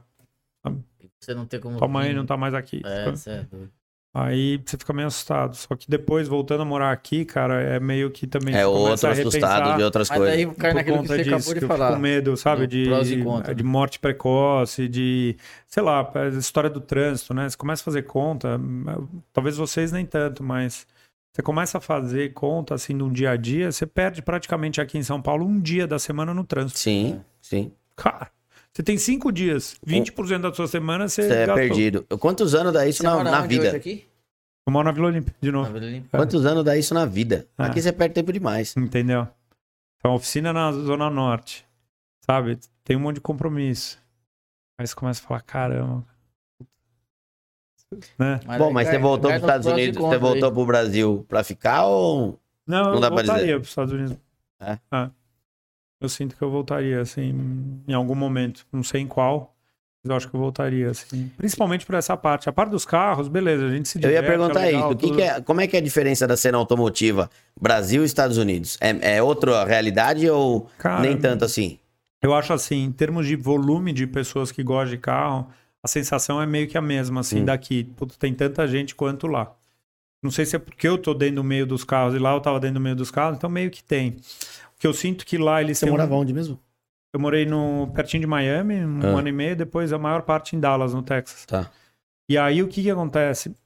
Eu vejo assim que, a- que lá eles têm um nível de maturidade para encarar um carro preparado que aqui a gente não tem. Carro preparado ainda é o cara que quer estragar o carro, o cara que quer fazer coisa que não pode e não é tratado como uma figura que curte o assunto. Um, como eles dizem lá, um car guy, tipo um cara dos carros Tá. sabe? O que, que a gente é? A gente, nós somos caras dos carros, entendeu? E a gente deveria ser respeitado por isso, assim como é o cara do futebol, é Sim. o cara da, do bar, é o cara do não sei o quê. Aqui você Então- fala que quer dizer o que, que é? Somos meio mal vistos. É, Cara, é meio que, tipo, tratado como uma coisa ainda marginal. Assim, é, é o não- moleque do carro turbo. Você não é valorizado muitas vezes do tipo, ai, você, esses caras que gostam de ficar mexendo em carro. É. Eu lembro da corretora que a gente estava comprando uma casa, falou: pô, você gosta, pô, então você é um car guy, você gosta de carro. Então para você a garagem é importante em Sim. casa. Eu falei: para mim a garagem é a primeira coisa que eu tenho que ver. Então, sabe a abordagem? Primeira coisa que eu tenho que ver É, mas é, porque eu não Se numa o resto da casa. Que não, Não tem cabe uma garagem carro. aqui, não É. cabe. Eu- na época mesmo que, eu, que, eu, que a gente estava procurando apartamento para alugar, eu ia lá medir as vagas. Que eu trabalhava na Land Rover, cara, menos de dois metros de largura não tem Não como cabe. Cabe. Né? E hoje em dia as vagas são ridículas, né? É uma das coisas que eu gosto do Jimny. Que o Jimny é pequeno. aí eu põe em não qualquer fico lugar. é, do tipo, Preocupado. ó, puta, a vaga é estreita, puta, que saco. Sabe assim, você, fica, você vive mais sossegado. Tem tipo, prédio que não aceita um tipo de carro grande. né? entendeu? Então, então lá eu vejo que eles tratam esse assunto com uma maturidade maior. Eles têm uma, uma história muito maior. Então, se você pegar a NASCAR, vai completar 75 anos no que vem. A Summit, que é um, um varejista Sim. de, de peças De peça performance. customização, performance e tal, completou mais, ela tem mais de 50 anos. Eu lembro quando eu tava lá, completou 50 anos, deve estar com 54 anos por aí. Então, há 50 anos atrás, vai, vamos arredondar. Já existia esse mundo lá, né? Um empresário falou, cara, e se a gente criar uma loja que vai reunir os fabricantes de performance, restauração, vamos trazer isso para coisa, e aí a gente vai começar a distribuir. E hoje eu vou nas oficinas lá, eu lembro que eu, a história do Corvette. Eu cheguei na oficina, que aí fica do lado da Fiotec, lá no. pertinho de Atlanta, lá na Geórgia. Hum.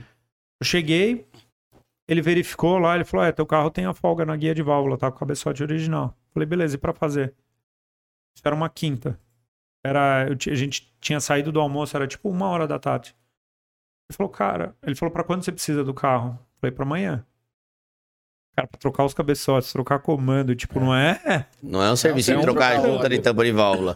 Aí, ele entrou no site da Summit, eles têm um canal, as oficinas têm um Nem canal... tinha peça lá ainda. Não, eles têm um canal que chama A-Tech. É um canal, ele viu lá a receita que ele queria fazer, que ele sugeriu. Hum. Viu o comando da Compkins, os cabeçotes pronto, da né? Trick Flow Tu- tal, não sei o quê. Falou, cara, se eu pedir em overnight, amanhã de manhã tá aqui. Que é chegar no dia seguinte. Sim. Ele falou, dá pra fazer. Amanhã, sexta, final do dia, seis horas da tarde na sexta-feira, meu carro tava no dinamômetro.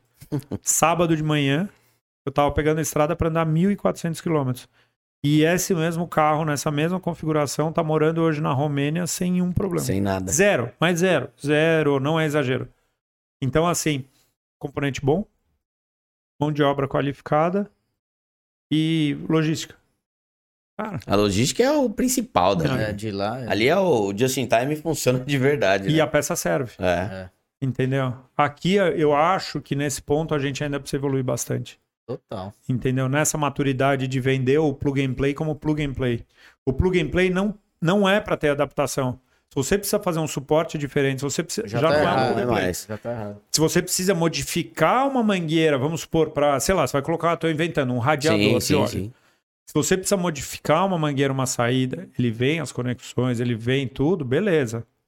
Eu lembro que eu comprei para o Mustang, era um acessório que são os amortecedorzinhos de capô, Hum. tá? Beleza. Aí veio uma daquelas é, broca, vamos dizer que ela parece um triângulo assim num, num funil. Ah, sim, Sabe? é. Eu não lembro como é que chama. abrindo, Aí você tem lá um, A dois, cônica. três, É, quatro, os cinco, tem degrau. os, os degraus, né? Sim. É. Beleza. Aí eles mandam um gabaritinho. Então eles falam, falam assim no manual. É, coloque no buraquinho tal, aonde ela parar e tiver o furinho, você vai pegar uma punção e vai fazer. Beleza? Beleza. Aí você vai pegar a broquinha que vem numa caixinha, Vai você vai furar quatro. até o nível 5, É. que é o, o orifício que você tem que abrir. Aí você passa lá o amortecedorzinho. Tipo, qualquer pessoa faz. Fica né? Cara, chegou o escape da, da borla. Eu lembro quando eu comprei pro Mustang, chegou uma caixa. Também essa mesa essa aqui, né? altura, tal, na porta de casa. Beleza. Eu coloquei o carro no cavalete, soltei lá, parafuso. Já tinha visto um videozinho na coisa. Buf, desci o ca- o escape original. O catback dele, do catalisador pra trás, é uma peça só, um trambolho. Inteirão. Eu lembro de eu, de eu soltando com a mão e com os pés apoiando Segurando, os abafadores. Os dois pés abertos, assim, apoiando os abafadores dele, um de cada lado, sabe? Caralho. Aí desci no chão e tal. Cara, sem exagero, tá? Em menos de uma hora eu tava com o meu carro, com o ronco que eu queria, um escape de inox, tudo bonitinho, certinho, coisa linda. Tá lá até hoje andando com o Brian, com o menino que comprou o carro, tá lá até hoje o escape. Entendeu? Sabe? Essa facilidade que eles têm, essa coisa que eles entenderam que o, o que eles estão vendendo tem que ser. Do tipo assim, o cara que vende, ele também é o cara que instala. Sabe? Sim. Muitas vezes eu fico um pouco com essa sensação. Eu falo, mano, o cara que tá vendendo isso daqui, ele nunca instalou isso aqui. Não serve. Isso você tem que. Não, e isso acontece aqui. Eu não, eu não vou generalizar, até porque a gente não Então- trabalha com preparação. Mas isso acontece muito, né? Eu vejo Entendeu? dos carros que eu. Eu só gosto de preparar uns carros meio diferentes. Nossa, é um desafio atrás do outro, porque não É que tem assim, nada. Eu acho que no, no- acho não, né? No Brasil é tudo muito difícil. Tudo difícil, sofrido, caro. Os caras fazem sem recurso.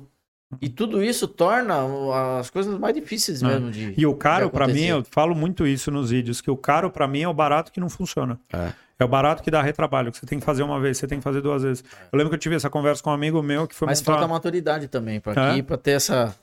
foi montar uma Nossa. embreagem no carro dele, ele tem um carro importado, transmissão manual. Ele falou, não, é... Sem exagero também, é a oitava vez que eu tiro o câmbio. Falou, cara, Cara. por que que você não traz a de fora? Que serve que vai funcionar. Ah, não, porque custa 6 mil reais. Eu falei, cara, E 6 pra mil é o câmbio? barato. Perto de oito vezes que tiveram que soltar esse parafuso e apertar. Imagina a cabeça desse parafuso, como é que tá. Oito vezes tirar um cama, vamos fazer É, uma vaquinha aí. sabe, vamos comprar, assim, tipo- comprar a embreagem lá pro cara Entendeu? da Summit. Então, então, assim, eu vejo isso voltando, que nessa parte dos Estados Unidos eles têm essa, essa, essa maturidade grande para tudo, assim. Então, eu vejo que aqui a gente tem uma carência de evento. Hum. Por exemplo, o que que às vezes tem um, um rolezinho lá, um Serra Azul, que, cara, é apinhado de gente. Você fala, "Hum, mas por quê? Porque tem pouco evento. Porque não tem, né? muita gente. É. Aí quando tem alguma coisinha um pouquinho mais legal, vira aquele inferno de gente. Aí vira um inferno, o que, que acontece? É ruim de é ruim de coisa, da Gasta. polícia, da não sei o quê, da baderna. Entendeu? Então eu vejo que a gente é, é, de certa forma, carente, Atrasado. assim. que Tem muita gente que gosta, tem muita gente que gostaria de, de fazer e que às vezes falta oportunidade. E as poucas oportunidades que tem, aí são aquelas loucuradas que a gente vê. Então meio que lá tem evento direto em tudo que é lugar. Pista de arrancada funciona quase todo dia.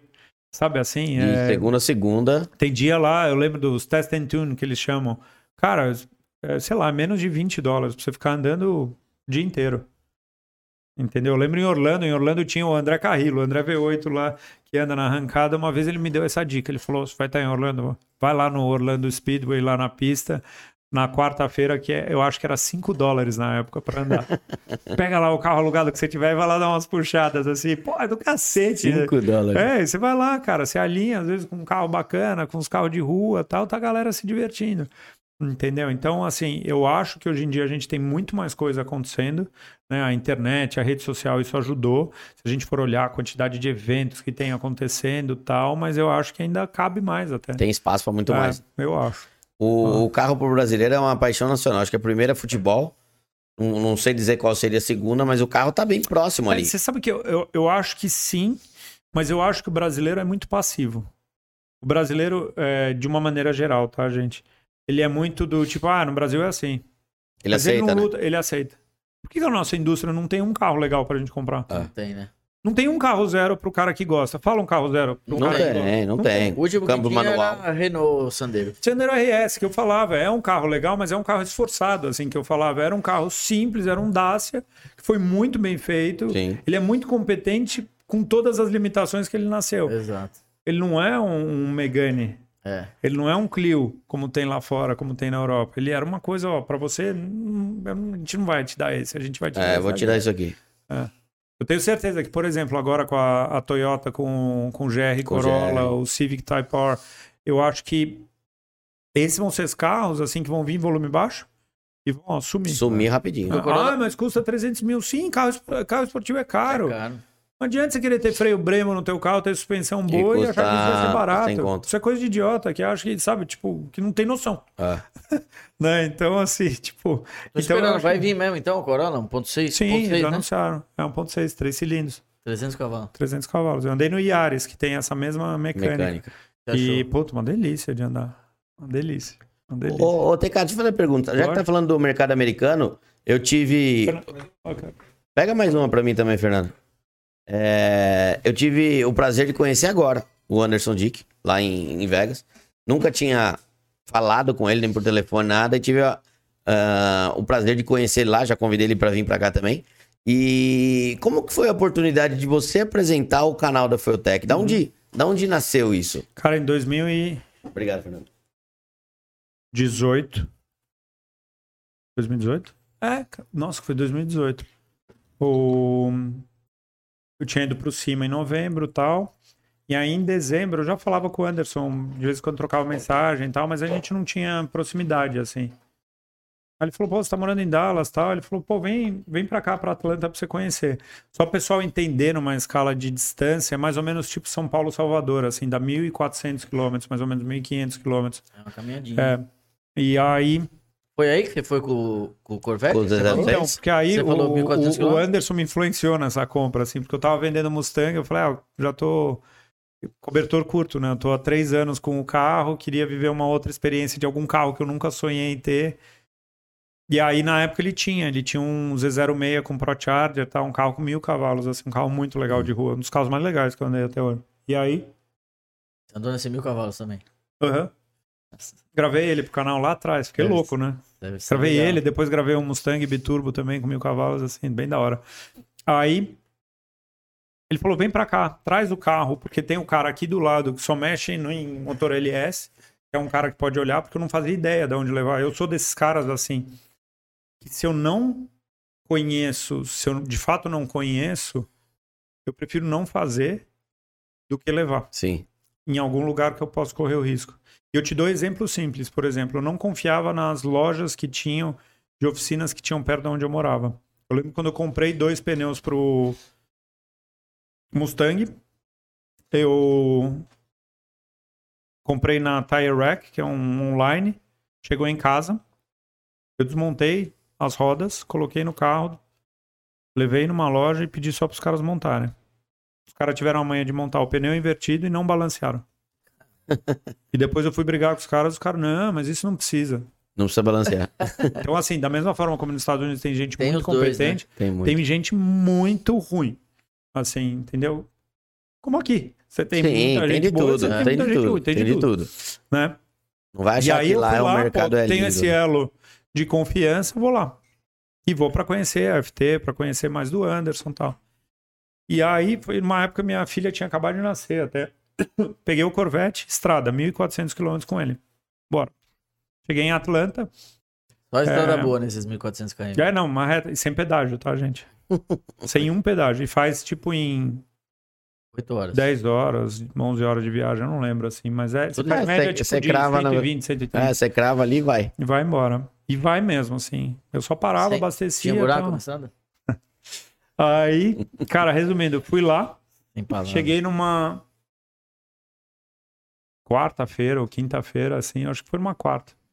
Aí eu fiquei na empresa lá com eles, lá vivendo um pouco o dia a dia na quinta e na sexta, até o Corvette tava arrumando, mas você vê, o Anderson tinha acabado de conhecer, o Anderson já deixou o Tesla dele, que ele tinha um Model S na época, já deixou comigo, assim, pra eu ficar usando pra cima e pra baixo, assim, sabe? É, é quando as Bate, energias bate, né? batem, assim.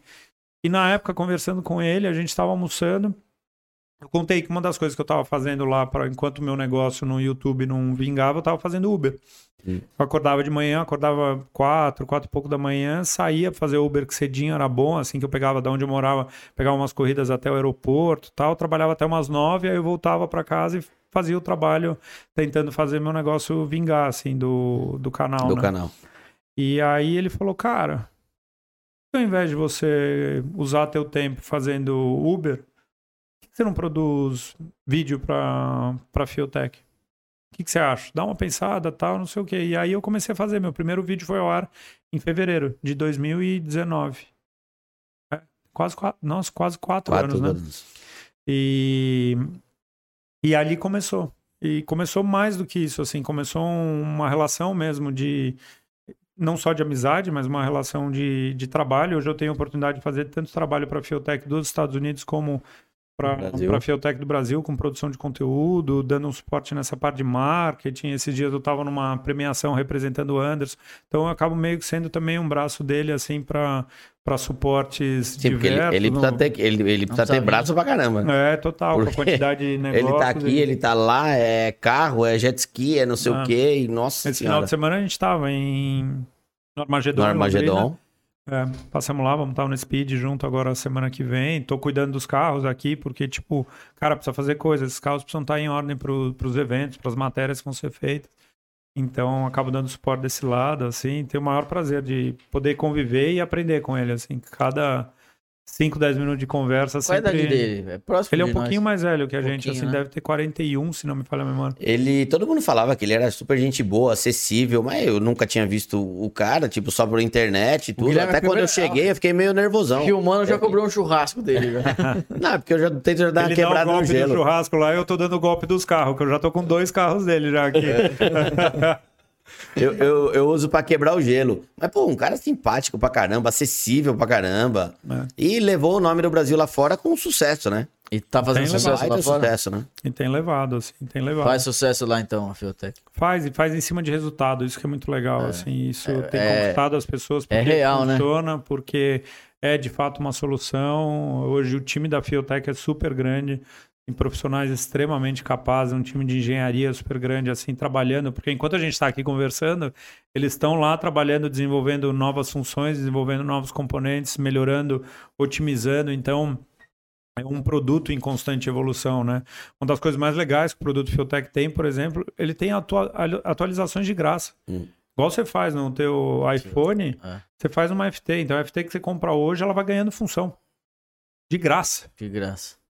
Só que para desenvolver isso custa. Sim, É investimento na marca, na tecnologia, no produto.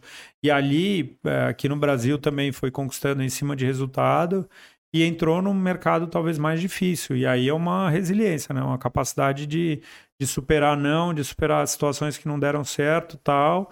E aí conseguiu entrar, porque muitas vezes eu, eu tenho um pouco isso na vida, assim. é, se a gente faz o bem, se a gente trabalha de maneira correta, pô, isso aqui não deu certo, eu encaro como não deu certo porque não era para dar. É. Sabe Não é assim? fracasso, né? E porque é, é, isso daqui vai dar certo no momento certo. E de repente dá certo. Dois anos depois você fala, nossa, agora foi pelo caminho que de fato deveria ter ido, sabe? Então, Mas é a hora que tem que ir, né? Então, assim, a empresa está super bem, crescendo, sendo muito respeitada em diversos segmentos. Hoje tem desde a categoria da a Promode na NHRA, que leva o nome Fiotech, que metade do grid usa é, Fiotech, até novos mercados, como o mercado de jet ski, que ele tem entrado e tem conquistado o pessoal em cima de resultado, Sim. assim como foi no programa lá no Corridas Proibidas, que é um negócio super popular lá nos Estados Unidos, também foi em cima de resultado. O cara começou a usar a Fiotech, começou a ganhar, os outros falaram, meu, também quero, tal, dando suporte para os clientes, ensinando é, através da área de education, ensinando eles a usarem o produto da melhor forma, a pensar da melhor forma, enfim. É, é muito legal, eu fico muito feliz, assim, de poder fazer parte, assim, de alguma maneira contribuir para Dá orgulho, né? Ah, com Dá orgulho. Tava, a gente estava lá no SEMA e, e visitar um stand que parecia ponto de encontro de Foi a brasileiro. primeira É, vez. Mas, meu, é. Esse ano eu fui dá- pro tema como expositor, cara. Sabe assim, tipo, trabalhando numa empresa que tá lá, assim, do Brasil, sabe? Olha que da hora. Dá um né, orgulho danado. Que legal. É. Então, então tem sido uma experiência bem legal, assim. Eu tenho, putz, tenho curtido pra caramba, assim, meu trabalho com eles e Se Deus quiser, a gente ainda tem Vai muita seguir coisa junto pra pro fazer. resto. É, Que legal, que legal. Exatamente. E você falou do Gol GLR. E o GLT? Qual que foi a ideia do... Uhum. O GLR é turbo e o GLT? Aspirado. Tinha que ser o contrário, né? Tem que ser o contrário. Teoricamente, sim. Mas o, o R é porque eu, na época eu brincava com os meus amigos que eu queria fazer um Gol GL, porque eu queria o painel satélite. E queria fazer com uma inspiração racing.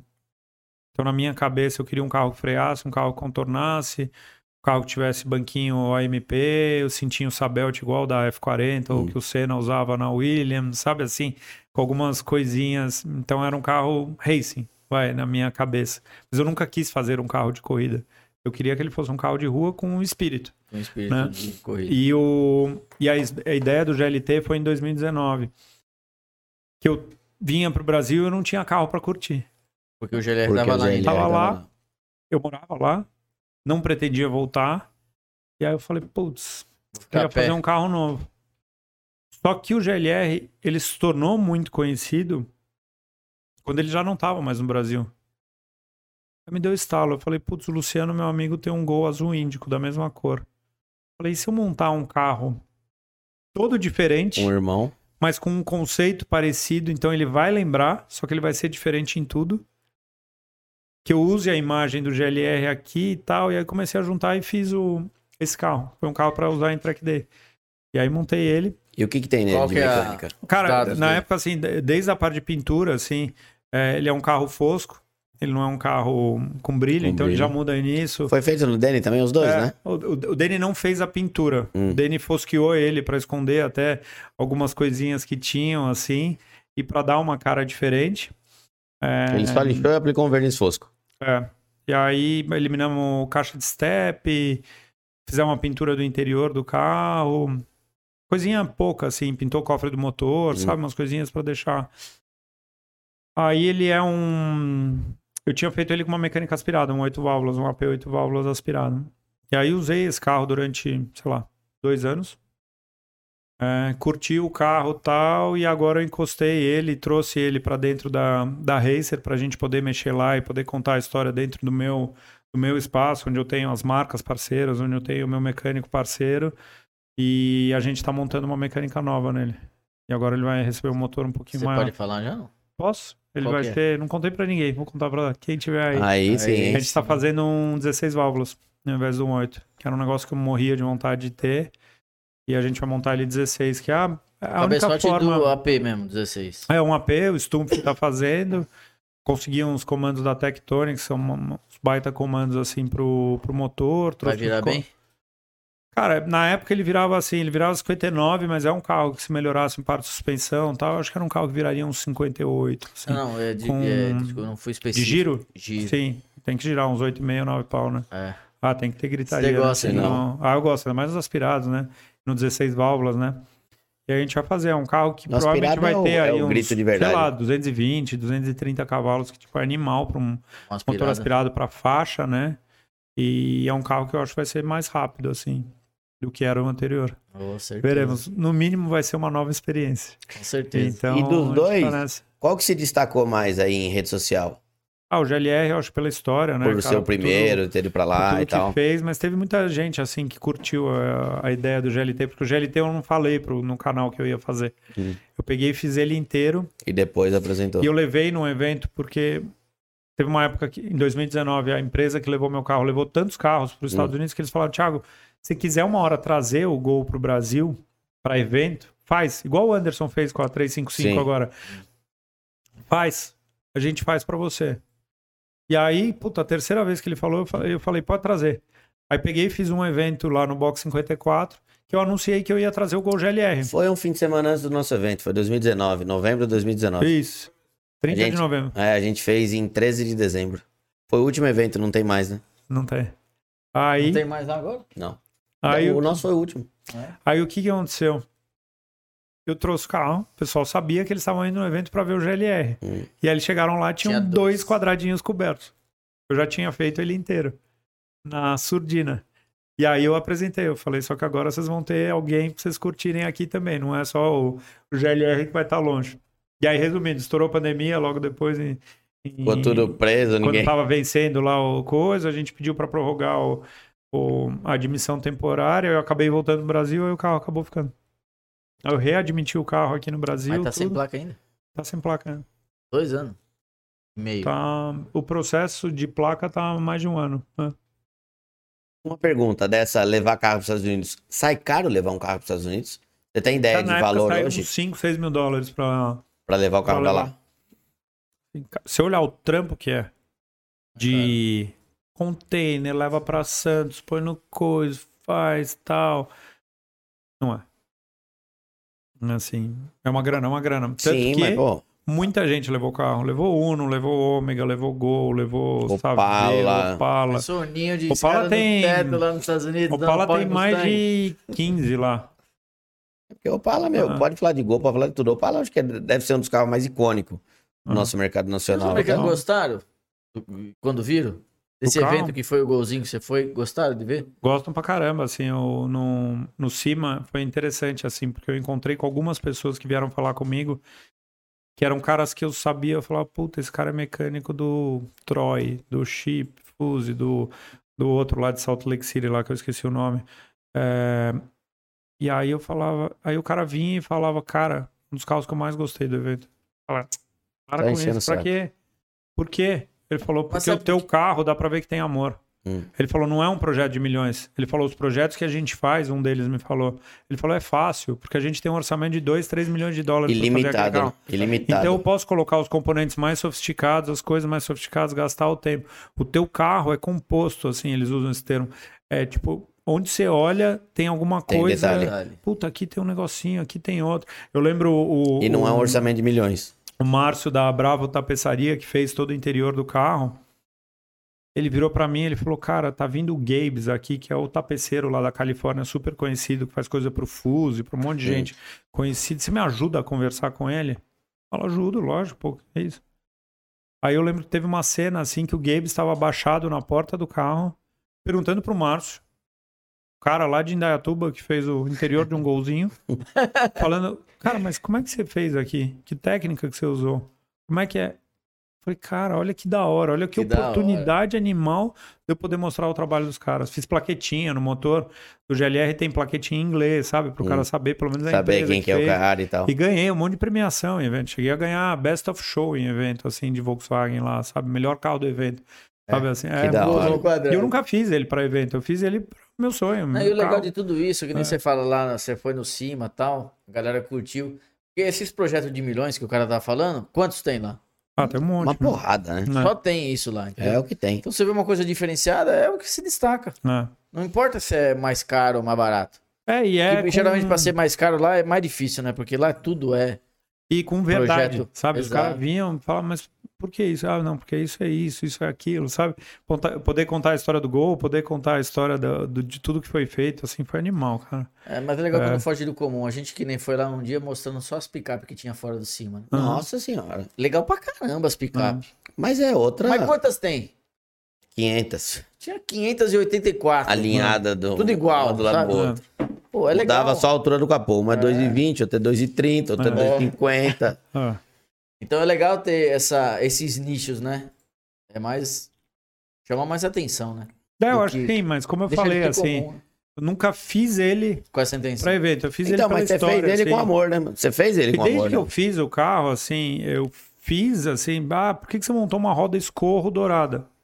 Putz, porque eu gosto do desenho dela, eu gosto, eu acho que vai ficar bem abertinha, vai mostrar os freios, sabe? Assim, eu não usei a roda da moda, eu não usei a roda Sim. porque o outro tá usando, sabe? Eu sempre fiz assim, com as coisas da minha cabeça. Ai, por que, você montou dois bancos no carro? Porque eu quero, eu quero guiar mais baixo, porque eu quero guiar mais perto. Ai, mas isso deve ser muito duro. Hum, Não é. Se Sabe? for, Você já andou de Recaro, já andou de Recaro original? O Recaro também é duro. Não. E eu vou te falar, o Recaro Concha, eu tenho um, que é o que eu tinha no Corvette, é um dos melhores bancos que eu já sentei, assim, É. de forma. Não tem igual, cara. Ó, eu quero, inclusive, falando É nisso, muito bom. ele que vai dar a dica pra nós pra co- trocar o banco do golzinho. Ah, é que a gente tem um gol comemorativo nosso. E a gente Que vai tá- te Ah, mostrar. E o banco dele, eu, eu sentei e achei horrível. Não, eu coloquei uns bancos E você de que manja, A3, você é o cara certo. É muito alto Ele é o muito banco, grande, né? né? Ele é muito alto. Fica bonita, mas ele fica muito Ah, alto. não. Eu quase bato a cabeça no teto. É gol quadrado? É? É um GTI A 94. gente vai olhar ele aí, quero que você. Não, vai olhar no Eu breu. já falo, assim, Ah, eu acho que lanterna lá, pro... mano. Eu acho que esse é um tipo de banco, pra mim, combina muito mais com gol bola do que com Sim, gol... sim. É. Não, depois que eu Gol coloquei, eu quadrado. percebi. É, eu usaria um banco de época. Depois que um eu coloquei, eu banco- percebi. É. Depois a gente vai lá ver se dá a dica certa. lá. Ah, tem banco bom pra caramba hoje em dia pra colocar. É, não tem muito o que inventar. Se for pra... não é inventar, mas é saber o que colocar, entendeu? Eu não sei, não manjo de banco. Não, mas tem bastante opção de, é um de GTI. concha. É um Mas por que, GTI. que não põe o banco do GTI mesmo? Porque eu não gosto do Porque eu não quero. normal. que você, É porque eu não gosto do quer. normal. Eu, o Ricardo é legalzinho e tudo, mas eu não gosto do normal. Queria um Tanto é que eu mais, fiz um mais gol pra, também. Eu fiz um gol pra mim. Tipo, na hora que todo mundo vê o carro, fala, você é louco fazer isso. Não, mas eu quero, eu quero um banco mais, mais é, é, seguro, sabe? De fazer curva e tal. Não quero um banco. Não, aquele Como? lá é legal, mas é que ficou alto, realmente, que é porque a espuma dele é muito alta, então o banco ficou alto. Verdade é, tem que essa. retrabalhar toda a parte de baixo. É que posição de dirigir, pra mim, é uma das principais coisas num carro. É, exatamente. Ah, eu tô montando um Audizinho, um TT, que eu comprei. Então, é um dos melhores carros que eu já dirigi de posição de dirigir. Você dirige com o volante quase que reto, assim. Uhum. O carro não é extremamente potente, nada disso. Ainda, não, mas vai ficar. Não, vai ficar com uns 300 e pouco. Mas é uma posição de dirigir e parece que você tá dentro de uma Lamborghini. Parece que tá dentro de carro de milhões. E é um TT, mano. É Velho. eu gosto do TT. TT velho. É, os para-choques. TG Poly. É seis marchas aquela jaca lá. Que né? jaca, o quê? Puta carro da hora. Na hora que você É o andar, você vai ver. dianteiro ou integral? Não, integral. Ah, então. É o É, um 225. carro legal pra fazer um... É um carro que tinha componentes plug and play que deu um trabalho do caramba pra montar. Já é um carro, eu falei desse, desse mais ou menos dessa plataforma, né, do Golf MK4 hoje até, pra performance. Você filmou um pratinha. Ah, não, foi o Belo- Belotti, né, que filmou um, um pratinha, um dos mais novos do Brasil. A gente ia perguntar os carro, o carro mais legal. Você gravou também, né? É. Ó, tá por dentro, né? Os carros mais legais que você andou e tal, mas, meu, pelo que você já. Não, mas fala mal aí. falou. Os carros mais legais que você já dirigiu. Eu já digo, quantos carros de mil cavalos? Caramba. Eu, o, o- o- quem a gente tá perguntando é pra ele. Não, então, quantos carros de mil cavalos? Tô per- Eu tô perguntando pra ele. Ah, tá bom. Cara, de rua, assim... Ah, sei lá, eu gosto de... Putz... Tipo, Esse Uno que eu tô é uma das coisas mais legais. Eu assim, ia de- falar, mas de pelo PK ele vai de, falar de do Uno. chadeira, de emendar marcha. O, o, o Evo manual lá, canhãozão, Tesão. dos recentes. Eu preciso pensar, o Corvette, aquele Corvette era muito Eu vi legal. um, áudio, assim. um vídeo seu também num TTRS de 700 cavalos? Ah, é- RS3. Não. Mas é não, não era automático, TT? Eu gravei algum TT, eu não lembro. Um preto, que você, você ainda fala no vídeo, ele deu uma cavocada em segunda, 0 a 100, 2 ponto alguma coisa. Era um RS3. Um É RS3? cinza. Muito Ah, mas aí é automático, né? É muito bom. Assim, é rápido, assim, é da hora de, de andar. Um carro que eu sinto muito saudade do Maré Turbo. Adorava andar com Maré Turbo, assim. Bem feitinho, assim, aquele timbre daquele motor, assim, ah, a o barulho pegada. do motor sabe? era gostoso, né? É... é gostoso. O meu Gol aspirado é muito da hora de andar. É. Em circuito, assim, é muito da hora de... De carro forte, qual gritaria, foi o não- carro mais cavalaria que você andou? Putz, não é. Esses carros de mil cavalos na roda, assim, né? O Corvette, o Mustang. Passou de mim não tem mais parâmetro, né? É que é foda, andar na rua com mais de mil cavalos é muita potência. É, assim. pra você jogar isso pro chão. Eu nunca andei em Lambo biturbo ou em Audi R8 biturbo. Isso deve ser muito legal de, Tem mil e alguma de coisa. né? É. Dá 1.500, 1.400. Acho que o carro original, assim, é o Turbo S, né? É. Mas acho que não tem outro carro igual meu. Assim, de Porchão. original que o carro te entrega, assim, é muito bom. É muito bom. Nossa, é bom que você quer levar pra casa e pôr na tua cama, pra dormir junto com você, sabe? É, tipo, fala, cara, não dá pra ser tão bom assim, sabe? E original mesmo. É, sem e- estágio e pega nada. um carro como esse, cara, não dá nem vontade de mexer, sabe? Deixa como ele é, assim, Porque porque, é é, uma maravilha. Ah, Evo, Evo antigo. Nossa, Evo antigo é muito bom também andar. É. Mas é Evo 7, antigo, 8. é isso que eu ia falar. 7, 8. Nossa, é da hora. Pegar uns bem É. feitos, meu. Lá na oficina faz um monte desse. É muito da hora. Outro dia eu vi um vídeo de um cara com um Evo, pra, um pratinha, um Evo, um 9MR, um 8, Aham. que o cara sai, frita a primeira inteira, meu, nas quatro rodas. É da hora, né? Eu me arrependo que nem um retardado quando eu lembro que ficou anunciado um tempão um Evo 5 pra vender branco no Rio de No Janeiro. Rio de Janeiro. Por 70 conto. 70 pão. Nossa, rua? Senhora, de rua não, original. Original. 280 cavalos original. Isso é máquina, hein, meu? Nossa senhora, você Eu não acha um falar. carro desse, mas de jeito nenhum. O Fernando faz bastante lá desses que. Dos poucos que sobraram, né? Porque tem mais ou menos em torno de 20, né? Se não me engano, por geração, né? Que Só vieram isso? pra, é, que vieram pra cá. E, cara, são os carros muito bons. Muito. E construção, sabe? Suspensão, câmbio, diferencial. Você olha dos, os componentes, o que é feito pra pra durar, pra aguentar, a parte de dirigibilidade, assim, é, é muito. Tanto que o mais problemático de todos eles é o 10, né? É o que É, veio é, mais sei. quantidade, mas daí. se talvez problemático, mas, Mas é. é- o câmbio dele, ele veio só o primeiro ano, alguma coisa de mecânico, né? Depois Nada, ele- vejo que meia dúzia. Foi? É, Seis ou mecânico quatro? comprou, é, são tipo 12 carros, se não me engano, é pouco. E 300 e pouco, se não me falha a memória, o, o, o pessoal deve saber mais, mas eu já gravei alguns, assim, já gravei uns 3, 10. E são muito bons. O câmbio é meio que eles já sabem as, as receitas. Ah, Sim, tem né? que pôr o, Radiador. o radiador, tem que usar o tal, e funciona perfeito, assim. São muito bons. Mas Nossa, é o que você- da hora. Mas não é Eu- emocionante como os mecânicos. Ah, é, né? não, é, é, é, não. Tanto que eu guiei um, um mecânico de, sei lá, tinha 300 e poucos cavalos. Nossa, era uma delícia de andar. Fez Era tipo suspensão, um- uma coisinha no motor e câmbio manual. É muito da hora. É que os antigos, pra mim, ainda são mais da hora. Sim. Mas eu teria fácil um 10 manual se eu achasse Ah, assim. nossa senhora. Aí a gente ia brigar. A gente ia brigar pra teria ver fácil. quem que ia comprar primeiro. É, são poucos. São poucos carros. E é um carro que não disparou de preço como os Evos antigos. Os mais antigos, né? É. Antigo, né? E é um carro muito competente. Eu acho que, pensando assim, custo, benefício e tal, é um dos carros mais legais aqui do Brasil. Sim. Eu lembro que o que a gente fez do. Teve um que a gente fez lá na oficina, um carro de 500 cavalos na roda, assim. Cara, é muito da hora. E era carro, sei lá, de cento e pouco pra comprar, sabe? Assim, você gasta mais, sei lá, 80. Assim, mas o que anda, o que te entrega, assim, Nossa, é uma equação é. muito legal, Diego. E é o que você falou, ainda Uhum. mais com essa carência que a gente tem da indústria nossa. que não E tem de carro, né? zero. São poucos, né, cara? E o que, que o TK gosta de tecnologia? Vai, Vamos falar de carro mais moderno. O TK gosta da- Eu adoro, das né? tecnologias nos Eu carros? adoro, assim, eu gosto muito de, de andar nos carros atuais, até para entender dos, carros atuais, até para vivenciar essas novas tecnologias. É por isso que no canal eu sempre trago, assim, alguma coisa de, de review de carro zero. Eu gosto de ter contato. Amanhã eu tô indo evento da BMW e a BMW 4 e, e linha M, que vai completar 50 anos. Hum. Então, assim, eu gosto de ter contato, assim, adoro carro elétrico para usar no dia a dia, assim, de cidade, acho uma delícia, assim. É, eles entregam potência, o silêncio, sabe? É, o que eu vejo, assim, é, dessa parte dessas tecnologias de carro, eu vejo que hoje em dia os carros nacionais estão cada vez melhores, né? Eles estão, de fato, evoluindo ao longo do tempo. Que as marcas estão entrando com muitos itens do que eles chamam de ADAS, né? Que são todos esses recursos de auxílio à direção, é, como uma forma também de ajudar a criar valor no carro. Então, se não dá para fazer um carro mega sofisticado, vamos encher de ACC, de Lane Assist, Park Assist, esse tipo de coisa, assim, para trazer essa sofisticação. Mas na prática, eu ainda gosto muito dos carros simples, sabe? Assim, é o caso do Jimny, eu adoro. Porque tem o que eu preciso, não tem aquele monte de coisa apitando, aquele monte de coisa para me ajudar. É gostoso, é gostoso. Tem certas coisas que são gostosas.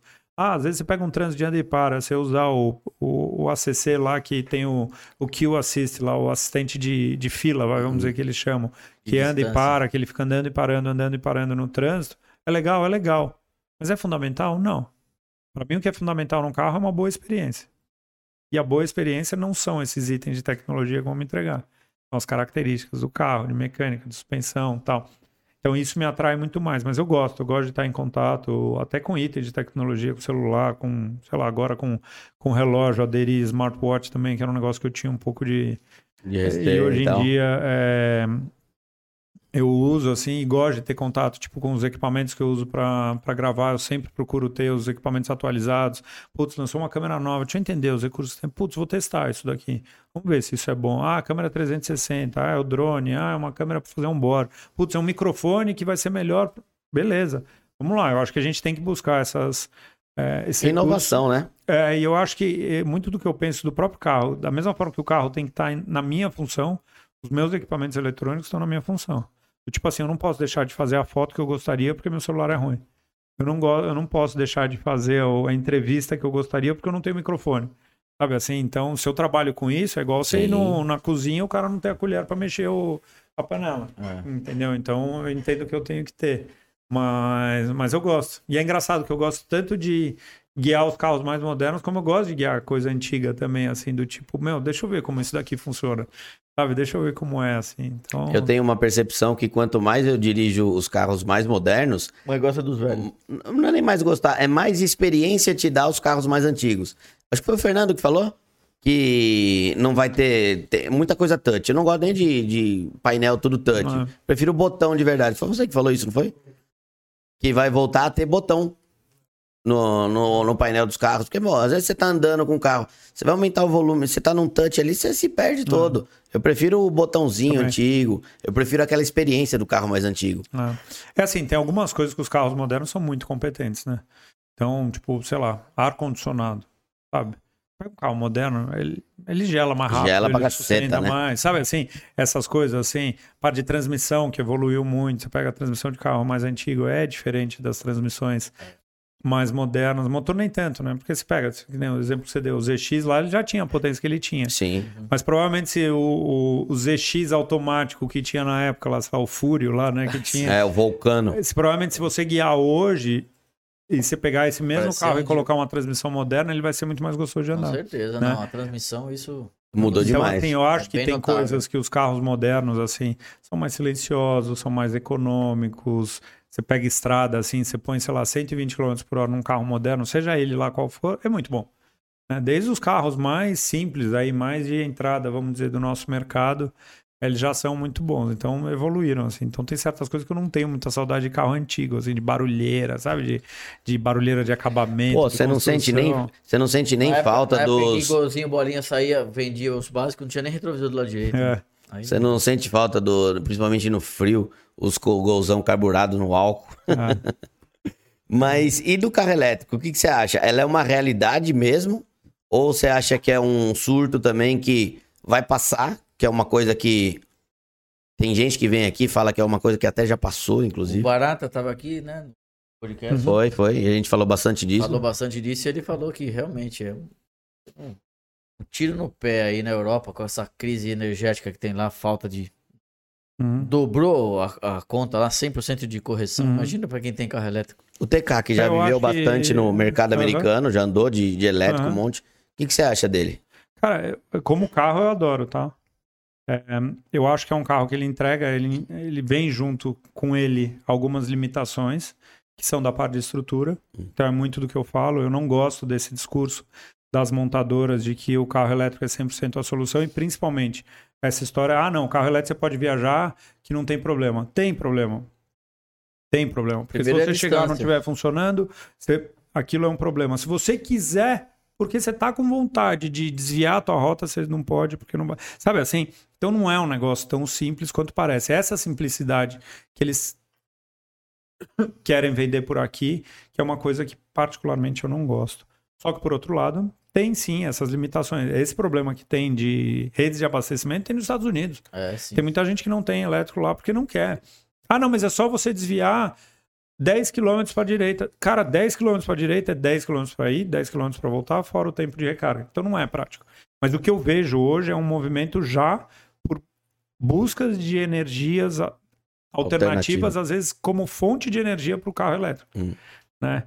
Então você tem a história, talvez mais falado recentemente, a história do hidrogênio, por exemplo, no uso para os carros, mas você já tem, enfim, parte de eletrificação, o híbrido. Eu acho que o híbrido é o, é o caminho É o mais, meio termo mais ali, né? legal, vai, É. vamos dizer, falando de uma maneira muito simples para o pessoal entender assim que funciona melhor para o nosso dia a dia. Mas energias alternativas ao motor combustão em um carro, com certeza é uma realidade. E cada vez mais eu, eu acho que vai ser. Entendeu? O carro 100% elétrico e dependendo de baterias de, eh, de lítio e tal. de guardar energia, isso vai ser difícil. eu acho que vai ser mais difícil. Talvez tenham outras formas, outras fontes. Entendeu? O papo de. Eu não sou mega especialista para discutir sobre reciclagem. Hum. Então tem gente que vem e fala: ah, mas o que, que vai fazer com essas baterias? Eu falo: não sei. Todo carro usa bateria. Se a gente for parar para pensar. Todo carro tem uma bateria de chumbo lá. E aí, o que, que fazem?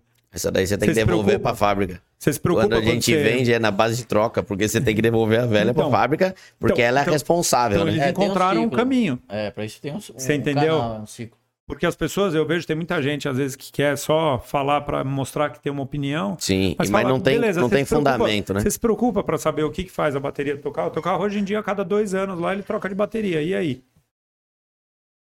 Você parou pra estudar? Eu nunca fui atrás. Quanto custava uma bateria é, 6 volts, 12 volts há 40 anos Em atrás? 1900 e bolinha. Será que ela custava o mesmo valor que ela custa hoje ou ela custava mais? Ou ela custava, tipo, metade do valor do Entendeu? carro. Então, nesse ponto, eu não me preocupo. Eu, fiz um vídeo do- com o e-tron, o Audi, Hum. e uma das coisas que eu falei é a hora de ter elétrico. Pra quem pode. Você pode. Cara, vai vivenciar a nova experiência. É igual pro cara que, sei lá, que gosta de computador, eu falar pro cara, não, não, não compra esse MacBook Air agora, não. Que é besteira. Espera pra ver no que, que vai dar. Porque ele é muito fino, ele não tem tomada o- USB, ele não Ele tem não vem- slot ele de não vem-. Ele não vem com Lembra? um carregador. Lembra que tinha? Sim. CD? Não, isso daí não tem. esse- Não, melhor você esperar. Não, cara, você tem oportunidade de ter, vai lá, mata à vontade. Entendeu?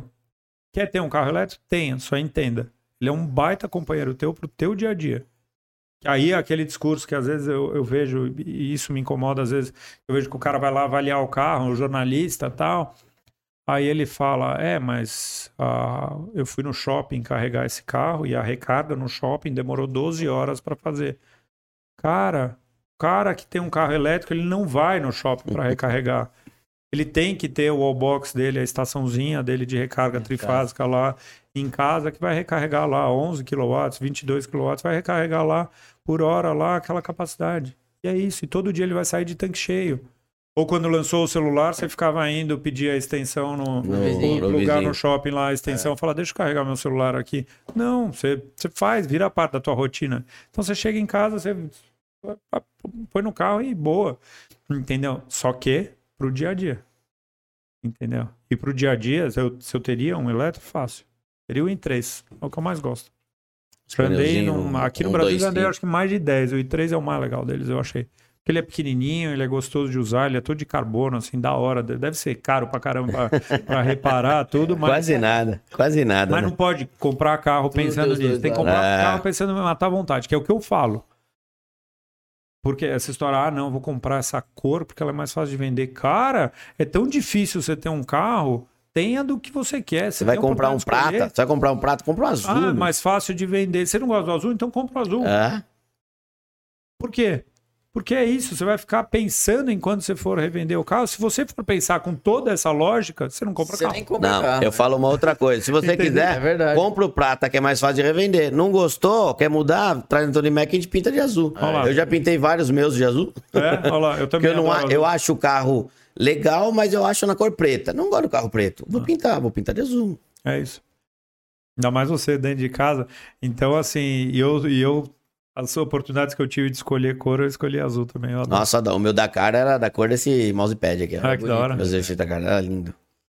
E qual que é o carro que o TK ainda tem vontade de montar? Um, não?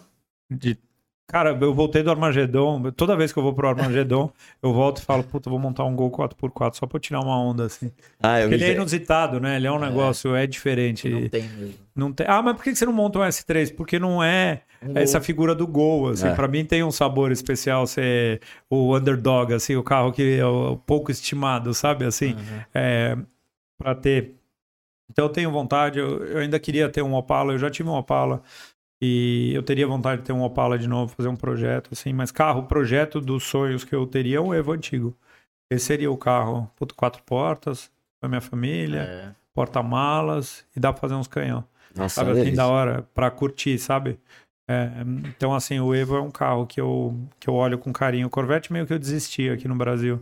Porque quando eu É vendi o Corvette, aqui, o né? Z06, eu falei, putz, eu vou ter outro. E aí, na época, eu lembro que um normal custava 200 e eu lembro que tinha um conhecido meu em Brasília que vendeu um Z06 por 400 na época. Aí, quase caí pra trás, né? Falei, nunca que eu vou ter. E outro Aí problema do agora Brasil já é você tipo onde usar. 800. Onde É. usar aqui também. É, onde usar a gente acha, porque a gente anda de carro. Qualquer pessoa que anda de carro rebaixado, pra mim é o mesmo conceito. Eu lembro quando eu tava na Jaguar, que os caras falavam, andavam no F-Type lá, falavam, "Não, isso daqui não dá pra usar em São Paulo. Cacete, não tem uma porra de uma valeta, é só passar devagar. Passa devagarinho. Não é carro pra usar no dia a dia. É que não tem dá. muita- Olha como ele fala, olha como, ele, olha como o TK falava pros caras do, pra vender Land Rover. Cacete, mano, manda o cara, manda o cara passar de é diagonal na louco valeta. com essas coisas assim. Cara, é só ter cuidado. O TK era do marketing da Do Land tipo Rover. assim, o cara chega, é, não, é que esse carro é muito baixo, ra- rala o para-choque, rala porque você não tem cuidado. Ah, mas o carro, troca de carro. Sabe assim, tipo, É. eu se eu tivesse um carro esportivo desse, eu ia curtir, mas eu tenho que entender. Não é o carro pra eu usar, é o carro pra eu pegar, pra eu dar rolê, pra eu ir almoçar em Campinas, pra eu dar um rolê ali, Sim. pra eu participar de um evento. É pra um aqui. uso específico. Por isso que o Evo é legal. Que o É Evo versátil. bom, Subaru. É ver- o Evo Subaru. bom ele não é enterrado. É, O Subaru bom Subaru. não é no chão. Subaru você vai Não, gosto estrada de terra, Subaru você vai pra é praia. versátil. Eu vou pro sítio e vou pro autódromo. É isso aí. E essa maravilha, os carros de homologação de rally, né? De É. geral, os carros É. que trazem esse DNA, Exatamente. pra mim são os Ou melhores se você carros. não tem carro versátil, tem que ter mais de um. O TT que a gente tava falando, ele tem uns para-choque que tem gente que fala que é feio. Para-choque é dois dedos assim no chão. É, E daí eu tenho uma Pajero TR4 que eu meti um lift de suspensão ainda. então eu tô, eu tô calmo pra andar, eu vou de TT. É. Eu tô sem paciência, eu passo em quarta marcha nas lombadas. É isso. Você tem que ter mais então, assim, esses são alguns carros e alguns projetos que eu tenho. Hoje, no momento, eu quero terminar os projetos que eu tenho, deixar tudo rodando bonitinho. Então, a gente vem... Eu, Você vim- consegue, você consegue terminar os projetos? É, não, come, não tem um Consigo. antes de Consegue? terminar o- eu consigo porque quando eu começo, eu já sei onde eu quero chegar. Não, tá bom, mas antes de acabar, você já não inventa outro e por aí Não. vai, não? Você não, sofre porque, desse mal? Não, porque eu nem curti ele. Então, tipo, eu sou de uma linha assim, o GLR, quando eu montei em 2009, ele andou até 2017 na mesma configuração. Eu mudei ele, algumas coisas, para ir para os Estados Unidos. Hum. O GLT, eu andei dois anos com ele, e aí eu descobri que se eu tiver um pouquinho mais de potência no aspirado, eu vou conseguir andar com os caras que andam de 16 válvulas.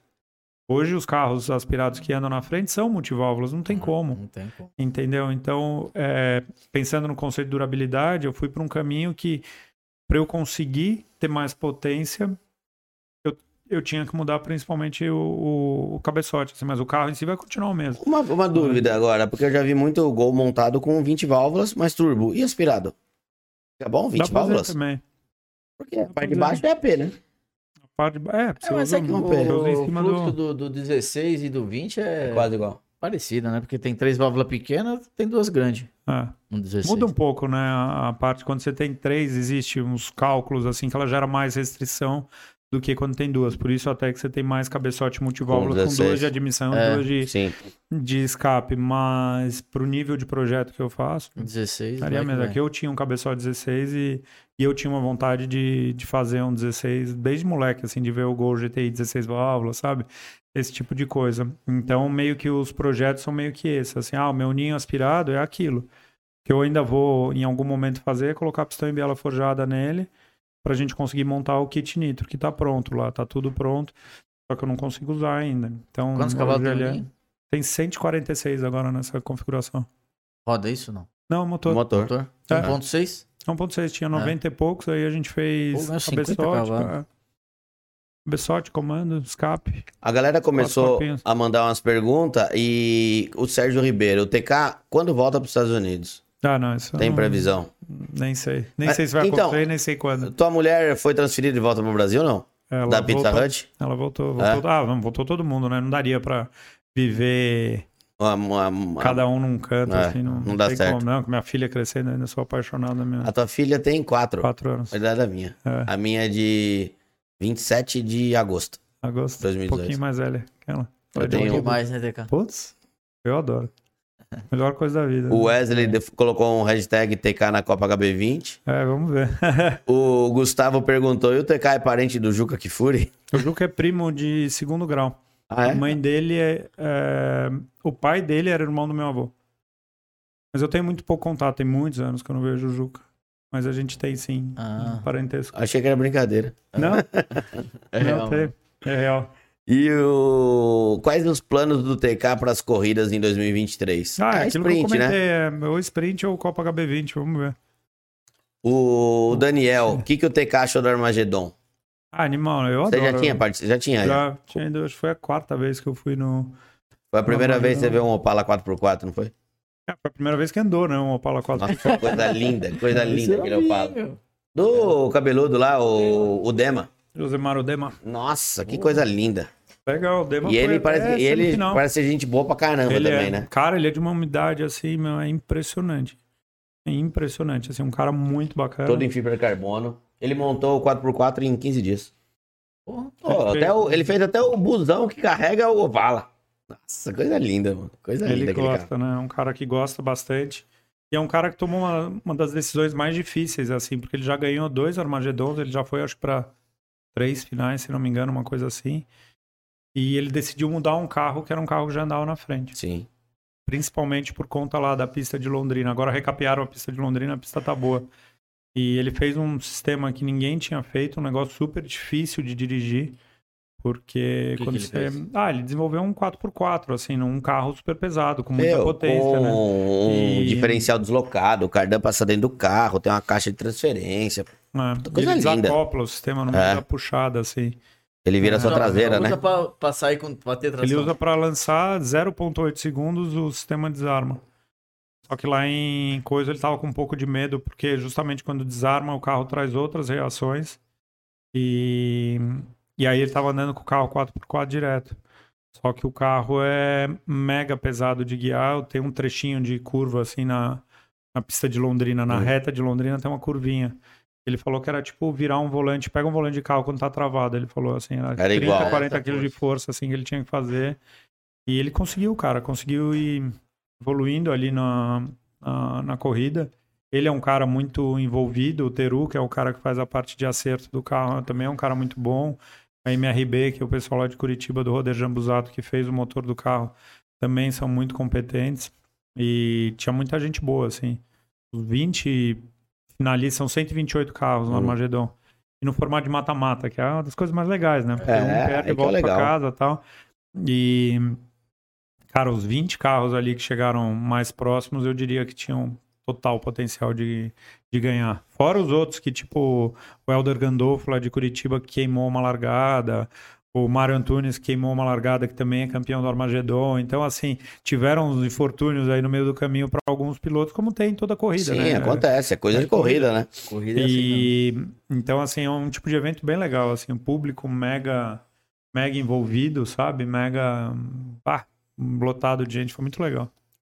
Uma galera que eu queria me aproximar mais é a galera de, de arrancada. Porque é um mundo completamente diferente do. Tem que começar a frequentar a arrancada. do Essa semana, Track etapa- Day, o caramba. Ah, O o. Speed Fest, maior evento do Porque ano lá do sempre Speed. teve orçamento contido, sabe? É, o E a arrancada é uma Mas coisa não que... precisa andar. Eu nunca Não, andei na pra arrancada. Ah, mas eu... Hã?